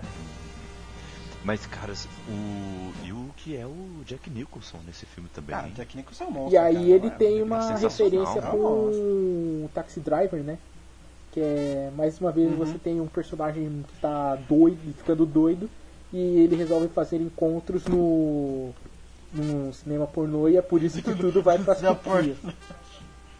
E você, vi- e você viu esse filme sem censura, você viu o pênis do, do Jack Nicholson, infelizmente. Então, é aquela coisa, a gente não sabe se é ou não é, né? Tipo, Provavelmente é prótese, né? Mas, tipo assim, é que a, é que a cena corta tão rápida que você quase não vê. Mas, cara, dá, dá, dá um traumazinho. É, é melhor fechar os olhos nessa hora. Você vê aquele setentão com, com o pênis pra fora, você fala, pelo amor de Deus, fecha isso aí. Você é louco, você é louco. Mas o, o, filme, o filme é muito bom, né? Aquele, aquele ar investigativo que ele traz, cara, o- aliado com a tensão, é, te faz ficar com os olhos presos no, no filme, né? Quer você ver perce- o que vai acontecer. E você percebe que é mais um filme de máfia, que ele conta, Uhum. a, que ele conta a mesma temática, só que de uma forma totalmente diferente que ele nunca e ninguém tinha feito antes, exceto o remake. E, cara, ele conta com maestria. É, é, é um mestre, Sim. sabe? Fa- fazendo o que sabe de melhor. Filme de máfia. E falando em tensão, pô, temos mais um filme aqui na nossa lista que é mais um filme cheio de tensão, que é Ilha do Medo, Shutter Island. Filme de 2010, mais uma vez com DiCaprio. E pra quem não sabe, também é baseado em um livro, viu? Paciente 67, do consagrado autor Denis Lehane. Nesse filme, pra quem não sabe, se passa em 54. Edward Daniels, que é o DiCaprio, ele investiga o desapa- desaparecimento de um paciente nessa ilha, é, onde tem um hospital ali, em Boston. No local, ele descobre que os médicos realizam experiências radicais com os pacientes, envolvendo métodos ilegais e antiéticos. O, o Ted ele tenta então buscar mais informações. né? Então ele enfrenta a resistência dos médicos em, inf- em fornecer as, os arquivos que, que possam permitir para que o caso seja aberto. Então um furacão deixa a ilha sem comunicação. Diversos prisioneiros conseguem escapar e torna a situação ainda mais perigosa. cheia de tensão. E é um. É um. Um thriller psicológico, digamos? Será que eu posso dizer que, que é um. Um Antes de responder, eu tenho acha? outra pergunta pra você, Kaique. Esse É. aí, você assistiu? Hum. Assistir. Graças a Deus. Olha o, o Kaique, menos. o Pô, Kaique de- ele desses veio- últimos filmes aqui O assisti Kaique fala tudo, meu. no grupo lá, não, assisti um filme e meio, porque eu nem assisti, nem terminei meio, o né? Aí do nada ele assistiu Gangues de Nova York, do nada assistiu Ilha do Meio. Eu tô desconfiado, eu acho, acho que esse menino está mentindo para nós. Ele, tá, ele tava enganando a gente Foi um todo esse tempo, né? Foi um plot Cara, twist. esse, esse filme eu tive tipo, a minha experiência abalada, porque eu tomei um spoiler, só que eu fui a primeira pessoa a tomar um spoiler de alguém que não tinha assistido o filme. Caraca. O cara Como adivinhou assim? o final o cara adivinhou o final do filme com 20 minutos, velho. Cara, aconteceu alguma coisa comigo. Não, aconteceu alguma coisa comigo. Eu fui com meus amigos assistir esse filme, tipo, amigos de escola. Aí a gente analisando o filme, analisando o filme, aí um virou pro outro, vamos apostar? Eu falei, tá, vamos. O DiCaprio tá louco no final. Ele falou isso, tipo, na metade do filme. Eu falei, ah, não, que nada. Ele vai descobrir que. Eu achava que era o médico, o, o que tava por trás de tudo, o chefão lá. O Ben Ah. Kingsley. Eu falei, não, é ele que tá por trás de tudo. Mano. Porque o Ben aí- Kingsley já tem cara de chefão. Já tem cara, né, de chefão do mal, né? E, mano, É legal Exatamente. porque ele fez da mãe Gangues, então é um, é um ator É, muito cara. e, cara, eu tava vendo o filme, aí eu falei, puta, será que ele vai ganhar de mim? Eu fui preocupado que ele ganhasse de mim a aposta, e ele ganhou, o filho da mãe do meu amigo. E tipo assim, eu meio que tava esperando o final já, porque ele ia ganhar. Mas- Cara, eu falei, cara, que filha da Mas mãe, sabe cara. o que, que ele é o acertou. problema desse filme? E depois quando você vai assistir a segunda vez você percebe, é que o Scorsese ele se preocupou tanto em não ser um plot twist vazio, que ele deixou várias dicas no meio do caminho. Pra quando você Sim, assistir, é, você que prestar foi. atenção. E aí a pessoa, tipo, percebe isso, só que não percebe claramente, tipo, ela não tá. Aquilo não tá no plano consciente dela. Mas tá no inconsciente e você vê que tem certas coisas que não estão encaixando, cara. Você vê o filme no começo, o Mark Ruffalo tá com dificuldade de pegar a arma, sabe? Tipo, ele é um policial do FBI. Que policial do FBI tem dificuldade pra pegar a arma? Você vê que tá to- todo mundo assim, o Leonardo DiCaprio vai passando, assim, as pessoas meio que vão se afastando e tal. Então, tipo, ele tem todas E pra, e, e, e pra quem tiver um olhar mais cinematográfico, assim, que o Scorsese também dá umas dicas na cinematografia dele. Que, por exemplo, sempre que o personagem do DiCaprio ele tá em cena e tem alguém atrás dele, é um guarda do hospício. E, por exemplo, você olha o Mark Ruffalo, não tem ninguém atrás dele, entendeu? Então, tipo assim, é sempre alguém de... Ou ele tá sempre atrás de uma grade, ou ele tá sempre atrás de um segurança. É sempre assim que tá o personagem do DiCaprio, pelo menos, posto em cena. E, tipo assim, você mata o final do filme na parte que ele tá na caverna. Aquela parte você mata o filme. Então, mas aí, tipo, não é que o. Tipo, talvez ele tenha falhado um pouco em deixar tão claro assim pra algumas pessoas. Mas você vê É, que é um diretor não deixou. preocupado em não fazer um, um plot twist nível Matrix Revolution, sabe? Que tipo, pô, hora twist, mas você não viu isso chegando, certo? Não, não vi, porque isso não faz a porra do menor sentido, sabe? O cara fica cego, Uhum. enxerga, porque ele tá dentro, mas ele tá no mundo real, mas ele tá vendo código de Matrix, que porra é essa? Tem uma Matrix dentro de Matrix. Mas o. Fe- Fez sentido, é, fez sentido, mas não foi um nível, por exemplo, sexto sentido. Que é um plot twist totalmente que nin- ninguém, não, Ninguém tava vendo aquilo. Mas o. Ninguém tava vendo, impossível. Ninguém viu aquilo vindo, mas o, Mas o- o, tipo, no Ilha do Medo você vê, mas é por causa disso, porque você talvez tenha um diretor que seja mais preocupado com a, com a forma e com o filme fazer sentido do que tipo com fazer Com- um filme de com- com- terror. com- com o filme tem, com o filme tem algo, tem algo a dizer. É, por exemplo, o final dele eu considero muito perturbador. Ainda mais que o Taxi Driver e o Gangue de Nova York. Porque no final o personagem do DiCaprio ele é louco, né? E fala e descobre que ele é um paciente, ele não é um não é um policial nem nada. E ele fala para do Mark Ruffalo, que é um dos doutores, e fala assim: "O que, que você preferia? É, como é que é? Você preferia viver como monstro ou não sei o que?" Ele fala parada Então, ou menos Iago, assim. me ajuda, me ajuda, que- porque num cast passado, eu não lembro exatamente qual que foi o cast. Eu falei dessa fala, só que eu falei que era o ou você morre como um herói ou vive bastante pra Isso, virar um, você um ser um monstro. Só que alguém, e eu tenho quase certeza que foi você, me corrigiu dizendo que isso daí, aliás foi o Júlio. O Júlio me corrigiu dizendo que isso era do Batman Cavaleiro das Trevas. E aí minha, minha cabeça voou. Sabe aquele, aquela síndrome do. A síndrome de Mandela? Bateu forte em mim aí. Porque tipo, eu tenho certeza que isso foi, que foi o Leonardo DiCaprio que fala nessa cena. E faz tempo que eu assisti esse filme. Mas, tipo, aí eu não sei, tipo, se é uma memória falsa, se eu tô bugado da cabeça ou o que que foi.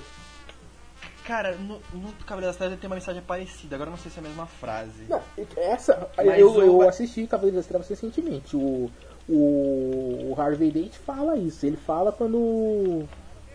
Ele fala pra, pra, pra Rachel lá, Ah, é verdade. quando ele tá indo pra o, cena o Harvey, do. Harvey fala Tá indo isso. pra aquela cena videogame mal, mal fotografada pra caramba do. Do Coringa tentando pegar ele lá debaixo do trem, do. do túnel. Mas o. Mano, eu tenho certeza que foi o. que eu escutei o Leonardo DiCaprio falar exatamente a mesma fala. Só que aí eu não sei se é, se é uma síndrome de Mandela ou o que, que é. Vai saber. Não, não, não, calma, não, calma. calma. Ele fala mais ou menos assim, ele começa falando o que, é pior. Aqui, achei. O que, poderia ser pior? Viver como monstro ou morrer como um homem de. Não, como um homem bom. É isso que ele fala. O sentido é parecido, tipo, do que ele quer dizer, mas na cena que é uma outra coisa. Então é síndrome de Mandela ferrado na minha cabeça. Eu tenho certeza que É. na minha cabeça eu certinho a ca- ele falando a mesma fala do, do Harvey Dent. do Harvey Cara, Dent. isso é muito assustador, A velho. poderia- Aliás, dá um cast a gente comentar sobre síndrome de Mandela. O que, que poderia ser pior? Viver como um monstro ou morrer como um homem bom? É isso que ele fala no final. E cara, isso é muito preocupante porque quando você saca o que, que o filme quis dizer, você quer você vê que o personagem do DiCaprio, ele lembra de tudo que ele fez na verdade, mas ele prefere, tipo, que ele matou a mulher, que viu os fi- os filhos morrer na água tal, mas ele prefere sofrer lobotomia, esquecer tudo que ele fez, do que viver pra sempre rebutando e lembrando do que aconteceu com Ele ele. falou foda-se, né? Ele Cara- falou foda-se, foda-se, É, foda-se. fo- foda-se. Eu, eu me lobotomiza que eu não aguento mais saber que eu bati na mulher, que eu vou ficar sendo um policial resto da vida, que eu vou meter a porrada em todo mundo e tal. Então, cara, é um final perturbador quando você descobre realmente o que ele quis dizer com o filme. Uhum, exatamente. E seguindo aqui então, vamos para o para o, o último filme dele até o momento em que estamos gravando esse cast, porque vai sair um dele nesse ano, hein? Que é o Lobo de Wall Street, que, que saiu em 2013. Fez muito sucesso aí também. É o Lobo de Wall Street, pra quem não sabe também, é um filme que trata sobre o sobre um corretor de títulos de Nova York. Dirige uma firma, é isso aí. Ah, é, dirige uma firma, a Stratton Walkmont, algo assim, que praticava fraudes de seguro e corrupção em Wall Street na década de 90. Tem um livro também sobre isso, mas não sei se é que isso foi baseado nas memórias de Jordan Belfort, é, que escreveu um, um livro do mesmo nome. E esse filme, né? Como não, não era pra, pra, pra ficar de fora, também ganhou vários prêmios também. O que, que vocês acharam desse Cara, filme? assim, primeiro Eu que. achei- eu achei- eu achei que- Eu- eu- eu- Eu, eu, achei, eu achei que o DiCaprio, eu achei que o DiCaprio merecia o Oscar por esse filme, mas infelizmente ele competiu com o Matthew McConaughey que tava fazendo o Clube de Compras Dallas. E tá muito, mas muito foda no Clube de Compras Dallas. Então realmente o DiCaprio não perdeu à toa. Deu, deu uma dó dele. Eu quero soltar meu rage. Boa. Eu posso soltar meu rage? Vontade. Eita, deu Eu vou cuidado. Não sendo Scorsese, pode soltar. Não, mano. É que assim, o tudo bem, no Brasil essa polêmica não chegou muito forte, eu acho, tá? Mas tem uns idiotas, sabe? O termo é esse mesmo, idiotas, que não sabem assistir um maldito filme e interpretar o que estão vendo, que estavam querendo, estavam querendo não, processaram o o Martin Scorsese e o Leonardo DiCaprio por causa desse filme, porque segundo eles, eles estavam mostrando uma visão glamorizada do Jordan Belfort, mostrando ele como se, como se ele fosse o grande vencedor daquela porra toda. Mas não, eles não viram o final desse filme, não? Eles não viram o filme em si todos, eles não viram que é uma paródia pra mostrar que o cara era um, maluco, um maluco perigoso pra tudo e lógico. todos, que ele tocava e ele causava, É causava mal, é velho. E É, é, e ele- eles também não conhecem o Scorsese, porque uma das características dele é, é exagerar. E ele exagera como ninguém, É. cara. As festas desse filme são Não, mas sensacionais, esse filme, cara. ele, O o, exa- exagero dele, em todos os outros filmes, fica pequeno perto do exagero específico desse filme. Ah, Aliás, parece que é um moleque de Sim. 30. Um moleque de, um moleque de 30 foda. Mas é um diretor novo 18, de moleque de 18. 25 anos É. que tá fazendo esse filme que tá virado, velho. Tipo, o, é, o Jonah Hill teve que ir pro hospital e tanto talco que ele cheirou fingindo que era cocaína, velho. E os caras tiveram que parar a gravação por causa disso. O filme é maluco. O roteiro é do cara que fez Boardwalk Empire, que inclusive ele, ele produziu e ele dirigiu alguns episódios, né? Ganhou o Globo de Ouro, o Emmy, aliás, com direção de, de episódio de Boardwalk Empire. Mas o... Cara, ele é totalmente sobre isso, velho. O, tipo, parece que o cara tá, na, tá bem, ele tá ganhando, mas você vê que aquilo ali é falado de uma forma irônica, sabe? Ele é meio que, tipo é quase uma parábola, é quase como se fosse uma fábula mesmo, assim, mostrando, tipo, o cara bem, o cara se dando mal bem, tipo, ele pegando a Margot Robbie, sabe? Quem que não ia pegar, querer pegar a Margot Robbie? Quem que não ia querer Minha ganhar o dinheiro que ele senhora. ganha? Só que, tipo, é tão absurdo que você sabe que aquilo é real e quando, tipo, chega no final, você vê que aquilo lá era tudo, tipo, uma pessoa vazia, uma não pessoa va ruim, uma pessoa que merece é, se ferrar. Não vale a pena, é não, não valeu a pena tudo que ele fez. Tipo, ele curtiu o momento, só que ele se ferrou tanto, mas ferrou tanto. Sabe, você fala, cara, não valeu tanto e, assim. Mano, teve processo e teve gente, assim, o, viu notícias que o Leonardo DiCaprio teve que ir lá falar sobre. Acho que ele foi um dos produtores do filme também. Ele teve que ir lá se foi, explicar, foi. explicar a visão do diretor de um filme, cara. Assim, tipo, geração de merda, velho. Não, não isso não foi pior. Pior foi o pessoal que processou o Mad Max, por ele, por ele ser contra, o, contra os direitos do homem, alguma parada não, não, assim. Isso, a Sociedade isso daí, Protetora dos isso Homens daí processou são o filme. É, retardados. É, Agora, os caras do Lobo de Wall Street, ele, eu acho que é um pouco... Não é tão ruim assim, são só idiotas, sabe? É o cara... Ele viu o trailer do filme, eu acho, aí ele falou, não, isso é uma afronta. Mas ele não assistiu o filme, sabe? É que nem a galera que mais religiosa, assim, que caiu matando no Noé, sabe? Que falam, não, isso é um. Cara, isso é um, um, sacrilégio para com a Bíblia. Tipo, o cara tá. É que, ele é, tipo, criou é, uma tipo, história. É tipo aquele pessoal que vê. É, é tipo aquele pessoal que vê Império dos Sentidos, por exemplo, e acha que é só sacanagem. Não, cara, que ela tem uma história, tem um porquê de ser um sexo não simulado no não, filme, tá ligado? O Império dos Sentidos não, não, é só um sexo mesmo e pra chocar, cara. É pra você tipo. Não, não, tem, o, diretor que passa, ele exagerou um pouco no sexo, mas teve o sentido que ele quis passar lá. Não tá ali à toa. Tipo, Love é pior. Do Gaspar Não, não é, cara. Mas, tipo, não é. Não, não é. é. Não, em sentido de história, não em sentido de, de putaria. Mas o. Ai, o, o Lobo de Wall Street, o que aconteceu? Ele é muito. Mas ele é exagerado num nível que você não tem ideia, ele é exagerado muito. A cena inicial é o DiCaprio cheirando, cheirando cocaína no, na, na, na bunda de uma prostituta, só isso. E, tipo, dali, dali pra frente só piora. E, cara, tipo assim, o filme ele é tão, mas é tão exagerado que ele chega a ser engraçado, sabe? Eu não sei porque eu levo tão a sério esse filme. Ele, ele é quase puxando pra uma comédia satírica, muito bem escrita, do que pra alguma coisa mais biográfica. Não, ele é uma comédia, né? Acho que não puxa pra. Ele é uma comédia. Ah, é uma comédia o, satírica. A parte que, o, que ele fala assim com o público mesmo, ele, ah, tá vendo aquele fracassado? Então, é, eu era que nem. Eu podia ser que nem ele se eu não tivesse feito isso. Não sei o que. Cara, é muito. E é um puta filme, velho. Né? Tipo, dos anos 2010, ele é com certeza assim, tipo, um dos mais marcantes. É um dos que a gente vai lembrar lá pra frente. Ah, lembra o Lobo de Wall Street? Sabe? E quando a gente fizer recapitulação do, da carreira do Martin Scorsese, as pessoas fizerem quando ele um dia ele vai falecer de fato, eu acho que vai estar tá fácil, assim, tipo, ele, Taxi Driver, os Bons Companheiros e o Torino Marvel lá, tipo, melhores. Tá, tá ligado que o Tarantino exagera, por exemplo, em sangue no Kill Bill, ou em mortes, por exemplo? É que é, que é uma coisa muito escatológica. É tipo o Scorsese exagera aqui, tipo, em festa, em droga, em sexo. Mas, tipo assim, não é nada muito explícito, mas é umas coisas muito exageradas. Tá ligado? Tem uma cena que, por exemplo, a Margot Robbie tá, tá, ela tá pelada na cama.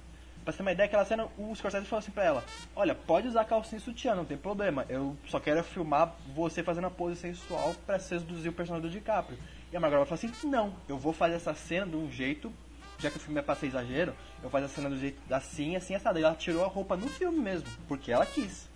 Porque ela entendeu a visão do diretor. Pra você ter uma ideia como é importante o diretor e o ator conversarem. Pra você ver a diferença entre um diretor e, tipo, esses caras de aluguel que fazem, tipo, aquele diretor que fez o remake de Vingador do Futuro, uh, que são os caras que são contratados para a empresa, assim, o esses caras, tipo, eles não, eles não teriam coragem, eles não têm a visão para falar com uma atriz. E principalmente que a Margot Robbie, ela é, tipo, o que, 23 anos na época que ela fez esse filme, sabe? Ela era uma menina nova tal. E... Mas, cara, tipo, você ter a coragem, se você tá com um ator e falar, ó, eu queria isso, mas se você quiser, se não for bom, se você acha que o personagem não faria isso, a gente pode fazer isso. Daí a menina disse, não, vamos fazer. O cara te vende a ideia, sabe? No diálogo, velho. Eu tenho certeza que ele queria que ela fizesse aquela cena do jeito que ela fez. Só que ele foi lá, foi do papinho, sabe? Ah, e aí? Essa, essa, é, tipo assim, ele não exigiu, ele não, é, tipo, não foi tipo, por exemplo, o Kubrick, não, tira agora a roupa que eu vou filmar agora. Vamos, vamos, vamos, tipo, ele não, não obrigou a menina. Ele fez assim, olha, eu posso filmar assim, tem problema. E ela falou assim, não, pô, tô, tô na frente do Scorsese, eu vou, vou, vou me dedicar a esse papel. E ela, realmente, ela se dedicou ao papel, ela tá atuando bem pra caramba. Uhum, exatamente. E agora, em 2017, vamos ter um filme chamado Silêncio. Ele vai estrear em 2 de fevereiro aqui no Brasil, ok? Ele é baseado em um livro também, é Shinmoku. É, acho que eu acertei a pronúncia. É de um autor japonês chamado Shusaku Endo. E esse filme ele já estreou no, é, em Portugal, para vocês terem ideia, e também nos Estados Unidos. É porque é, ele é sobre portugueses, de então. 2016. É, então vou fazer a propaganda Exatamente, exatamente. A premissa diz sobre dois padres jesuítas portugueses que enfrentam uma perseguição bem violenta quando eles vão para o Japão e vão procurar um mentor também para espalhar os ensinamentos do cristianismo, certo? E aqui temos Andrew Garfield como um padre, temos Adam Driver também como um padre, Lion Neeson como um padre também. E é um, é um elenco que, que realmente promete. E os atores japoneses, Kaique? Fala nenhum não? Até um monte aqui, né? Um monte. Mas eu acho que esses três aqui são, são os mais famosos da galera. É, Andrew Garfield todo mundo vai lembrar porque ele fez o espetacular Homem-Aranha. Adam Driver também a galera vai lembrar. Também Lion Nilsson, quem é que não vai lembrar, né? E Adam Driver, pra quem não sabe, é o Kylo Ren, né? Do, do Star Wars. E o Liam Neeson é, é o Busca Implacável, lá pra pessoal que conhece mais só Blockbuster. Hum. Isso, isso. Nossa, como assim, cara? O, o maluco fez uma carreira desgraçada. Ah, é o cara do Busca Implacável. Não, eu falei assim, Pra, pra quem conhece mais Blockbuster. Pô, ele fez Lista de Schindler, ele fez um monte de filme foda, o Grande Nova York. Ele fez o. Ele fez o Hazagu também no, no também Batman. no Batman. É pra quem não conhece tanto de filme assim, só se ligar quem que é ele. Ah, tá. Tem um filme dele que é muito bom, que é o Sem Escalas. Eu gostei pra caramba desse filme. Apesar de ser bem, bem contido, assim. Ah, mas beleza, é pra podcast. E então esse filme vai estrear agora em fevereiro. Estamos gravando esse cast em janeiro. Ele vai sair um pouco depois aí pra vocês. Mas é, o que, que vocês esperam desse filme? E, que, lembrando que vocês vão vir isso depois do filme já ter estreado. Hein? Cara, eu vou dizer bem a verdade. Tipo, eu tava muito esperançoso, mas tipo. Ele não ganhou indicação de Globo de Ouro, ele não tá ganhando indicação de nada, então eu, eu fiquei meio preocupado. Seriamente preocupado. É, eu eu pelo menos eu vi que ele tem uma aprovação muito boa no Rotten Tomatoes. Tipo, os críticos pelo menos estão falando muito bem dele. Então eu espero pelo menos um filme bom, um filme nível Scorsese, sabe? Mano, mas tipo. Porque eu já, eu, eu já, vi, eu já, eu já vi filme. Eu já vi filme mais ou menos Scorsese e já vi filme ótimo. Então, eu tô esperando alguma coisa nesse escopo. Mas dele. cara, tipo, se ele, ele no nível bom, ele já pelo menos o. pelo nome dele, cara. Uh, ele merecia ter sido lembrado ali no, no Globo de Ouro. E não foi lembrado, cara. Nada, nada, nada. É, é, é, triste, né, cara? Então eu não sei, é uma injustiça? Não sei. Não sei se foi. Não, mas, é- tipo, ou se o filme realmente não, mas... é um. Porque os últimos filmes dele são realmente muito bons. O. E, tipo, o Lobo Street, o, o, o Cabré. Então se ele foi tão desmerecido assim, algo tá errado. Eu, eu tô realmente preocupado. Eu vou assistir, obviamente, mas eu. Não, não, não mas do, do Oscar, o Scorsese foi um dos mais injustiçados de todos, cara. Tipo assim, tirando o Kubrick e outros diretores, o, o Scorsese é muito injustiçado no Oscar. Ele, ganha, ele ganhou o Oscar só em 2006, cara, sendo que ele tem uma carreira de mais de 40 anos. De, por exemplo, assim, os 90, 80% dos filmes dele são mereciam o Oscar. Então, tipo assim, o Scorsese, ele tem um histórico de ser injustiçado, tipo do Kubrick, tipo de outros diretores, o Aronofsky, né, achei que merecia, merecia um Oscar. Mas, cara, fazer o quê? O cara tá assim. É mas, é bom, o mas, jeito é esperar pra ver. Eu tô esperando assim, um filme, um filme bom. Eu, eu conheço o Scorsese, eu sei que ele, tecnicamente ele é bom, eu sei que ele sabe fazer uma edição, um roteiro de filme, então eu tô esperando um filme pelo menos bom dele. Aham, uhum. sim, eu também espero. É, é uma premissa bem interessante, assim. E, e seguindo o padrão dele também, né, que é é adaptar é, livros, né? Isso é interessante. Biografias, ele sabe e... adaptar uma biografia como ninguém. Exatamente. E bom, para encerrar aqui, eu gostaria que vocês dissessem qual é o filme favorito de vocês. Só pode escolher um. Do, do Scorsese. okay? Os bons companheiros. Vou, eu vou começar com o Nelson. Guarda aí, Iago. Opa, peraí, é os favoritos ou a indicação? Os favoritos. O favorito vai contar é como indicação favorito. já. Isso. Tá, meu favorito é Os Infiltrados. Não acho que seja o melhor, mas é meu favorito. Olha só, o, o, Nelson, pensei que você não ia escolher o mesmo que eu, né? Mas por coincidência você escolheu o mesmo que eu. Eu também. É, o que eu gostei mais foi, foi Os Infiltrados. É Faz favorito. sentido, né? Porque é um filme mais da nossa época. É um filme já feito em 2007, então ele tem a linguagem da nossa época e tal. Então, tipo, você falar o filme que, tipo, eu mais, assim, asparo pra assistir, assim, assisto mais eh, de boa, sem ser um filme... Porque, querendo ou não, Taxi Driver, Bom Companheiros, uh, Cassino, são filmes que você depende de você querer assistir pra, pra ver. Os Infiltrados é um filme mais bacana assim de assistir, sabe? Tem cenas tensas, tem cenas de perseguição, tem cenas de tiroteio, tem cenas de seixo. Então.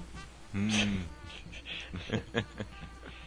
eu concordo com você, mas ao mesmo tempo que eu discordo. Pra mim ainda continua sendo os bons companheiros. Porque, cara, mesmo sendo um filme dos anos 90, ele é muito diferente, sabe? Ele é muito dinâmico, ele não tem uma cena ruim, ele tem atuações memoráveis, ele tem planos muito bons, ele tem diálogos, cara, os diálogos desse filme são, eles são, sabe, tão inovadores. Eu nunca vejo assim, tirando Tarantino, eu nunca vi um diretor fazer um diálogo daquele, sabe? Ele é um filme que, cara, provavelmente formou meu caráter. Eu, eu, eu queria muito ser da máfia quando eu vi aquele filme. Falei, cara, eu preciso encontrar um mafioso italiano urgente. Eu preciso ser da máfia, não é possível. Mais uma vez, a gente foda. consegue encaixar o perfil da pessoa por causa dos filmes favoritos dele, né? Você vê que, quais claro, são os filmes dele favoritos? Bons Companheiros e Bug Nights. Então, a, a senhora que está escutando aí, a senhorita, você quer saber hum, como será esse álbum? Ele tem uma voz tão atraente, tão sensual. Aí você vê, ele gosta de Bug Nights ele gosta de bons companheiros. Então ele é um cara meio maluco, ele é meio mafioso, ele quer matar e cometer crimes, ao mesmo tempo que ele gosta de uma coisa mais caliente, uma coisa mais, mais gostosinha. Não, não, você tá ligado aquela cena que o, que o personagem do Rei Liotta pega, que, o, que a, minha, a dele fala, não, o cara abusou de mim, e aí, ponto vizinho dela, que é um playboyzinho, aí ele pega a arma, ele desce do carro e vai, mano, encarar os três, três, três, três playboys que estão olhando pra ele. Eu falei, mano, fudeu, tá ligado? Mano, ele vai tirar todo mundo, vai matar, vai dar uma merda do caramba. Mano, ele pega a colônia da arma, o cara fala o que pra ele, ele já dá na cara do maluco. E aquele pano. E aquele, aquela cena sem corte, cara, animal. Dele batendo na cara do cara com a colônia da arma. E os dois amigos dele estáticos, sem fazer nada, com medo. E ele ainda vira pros caras e fala, se mexer com ela de novo, vocês estão mortos. Eu falei, cara, mano, eu quero muito ser esse cara, tá ligado? Cara, eu queria muito ser o Rei Liotta naquela hora. Falei, mano, eu fiquei, eu fiquei, voltando aquela cena em looping, sabe? Pra ficar vendo de novo, de novo, de novo. Só pra ele ficar batendo assim na coronha da arma na cara do maluco, mano. Aquela cena é foda. Aí você vê, é menos Nelson, do cinema até hoje. Qual é a sua cena favorita do cinema? Ah, cara, é justamente quando o Dave tá subindo lá pra desligar o HAL 9001 e ele fica. E você vê a máquina que é ao frio tentando passar sentimentos, dizendo não é o. Não é o bebê gigante, não? Não, o bebê gigante é outros 500, é uma. É um epitáfio, é um. Tipo, você terminar assim, tipo, já tô chorando e tal. Mas o, aquela cena pra mim passa tanta coisa do que como o Kubrick enxerga o futuro. Aí você fala, ah, lágrimas na chuva, a cena, a cena mais filosófica da história da filosofia no cinema. Aí você vê a cena da beleza americana com as pétalas de rosas caindo na cabeça do, do. Caraca, fugiu o nome agora? Kevin Space. Kevin Space, Kevin Space. daí você vê a menina loirinha lá em cima dele, você vê tipo, essa questão do, do que, que é um homem de meia idade, do que, que passa, do que, que ele pensa e tal. Aí você vê o Iago. Ah, a minha cena é quando o cara pega e dá caminhada na cabeça do cidadão. Kaique, por favor, anota pra gente fazer urgente um cast sobre o Kubrick. O Nelson, ele vai brilhar de uma forma que você não tem ideia. Yeah, vai, vai, vai, vai, ser um monólogo só do Nelson. Tipo assim, eu adoro o é. Kubrick, mas vai ser um monólogo só do Nelson. É verdade, ele vai dominar o negócio. Quando a gente chegar em 2001, vou até desligar o vou até mutar o microfone. Cara, nem precisa tanto assim, tipo, se a gente fizer um. é que dá pra fazer um cast tranquilo sobre cada um dos filmes dele, velho. Então fazer um cast de. É. Fazer um cast de É, laranja sobre o mecânica. Kubrick, sobre, sobre, Laranja mecânica sobre Kubrick pra não, sobre cada filme do Kubrick. A gente vai ter que fazer, porque não dá pra falar em um cast só sobre passar assim por cima Não de dá, todos. cara, não dá, não dá. É verdade, é mu- muita coisa, muita coisa, é verdade. Ah, ah, Mas ah, bom, uma, uma coisa que a gente, aí. uma coisa que a gente esqueceu- rapidinho antes de falar, que é curiosidade, os filmes dos Ah. Scorsese geralmente tem o Oscar de ter o maior número de fucks do cinema. O, O- ele quebrou, né? O, companheiros- ele quebrou, tipo, o, o recorde. O, O, o, é, o Lobo de Wall Street ele quebrou o recorde de um an- antes- documentário que fala sobre a palavra fuck. É. Ele tem, mais, ele tem mais de dois fucks por minuto. Caraca. é, é, adoro a palavra, né? Não, porque ele tá no nível, ele tá retratando aquela, aquela cultura, que, que é a galera que tá no nível. É extravagância, né? É, É mano. extravagância que é ele gosta de passar, né? Tem, tem, um, tem um vídeo no YouTube que mostra o filme inteiro do, do- dos infiltrados só pela palavra fuck. Você vê o filme inteiro só pelo fuck. Ali é a certinha. É muito bom, cara. Tem um outro que pega, tipo, e ele conta uma história só com fucks, cara, e os diferentes filmes dele. Aí, tipo, cada funk com cada significado diferente, assim, daí o cara vai tentando contar uma história. É muito bom. O Beleza, pra aí, quem ó, não sabe, dica que pra não, é, aí que não manja muito do inglês, é- significa droga. Nelson, é só o pessoal ter visto, ter visto o João Estrela, lá o Meu Nome Não É Johnny. o quê? Eu, eu já vi filme legendado. Esse cara mandou me fuder. Vai fuder você, fuck you, fuck you, tu, fuck nós, fuck porra toda. Não, não, significa droga. Eu não sei que filme legendado que ele viu, mas em português significa droga. É, é, é isso aí, Nelson, é isso aí. Cara, até as Bom, senhoras, galera. até as senhoras de idade falam fuck no filme dos Scorsese, cara, é muito bom. Bom, galera, vamos ficar por aqui então. Ahn, passamos um pouco mais pra vocês o- sobre a, a filmografia do, do Scorsese. Do melhor diretor vivo até hoje. Segundo a opinião do Iago. Fala e, isso.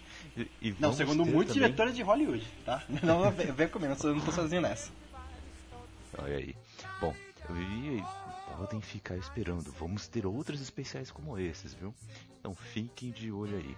Bom, é, convido vocês a compartilharem conosco as suas opiniões aqui no comentário, no, no site ou no blog. Estamos lá no, no multiversonews.com, estamos lá também no bookstimebrasil.blogspot.com.br, estamos nas redes sociais de ambos. Vamos, vamos lá, se inscrevam para conhecer mais, principalmente no nosso feed. Assine o nosso feed, deixa um comentário, deixa aquela, aquelas estrelinhas bacanas também no iTunes, porque tem muito mais chegando por aí. 2017, vocês vão, vão ver a sua feed de notícia aí lotada. Mas bom, vamos ficar por aqui e até a próxima.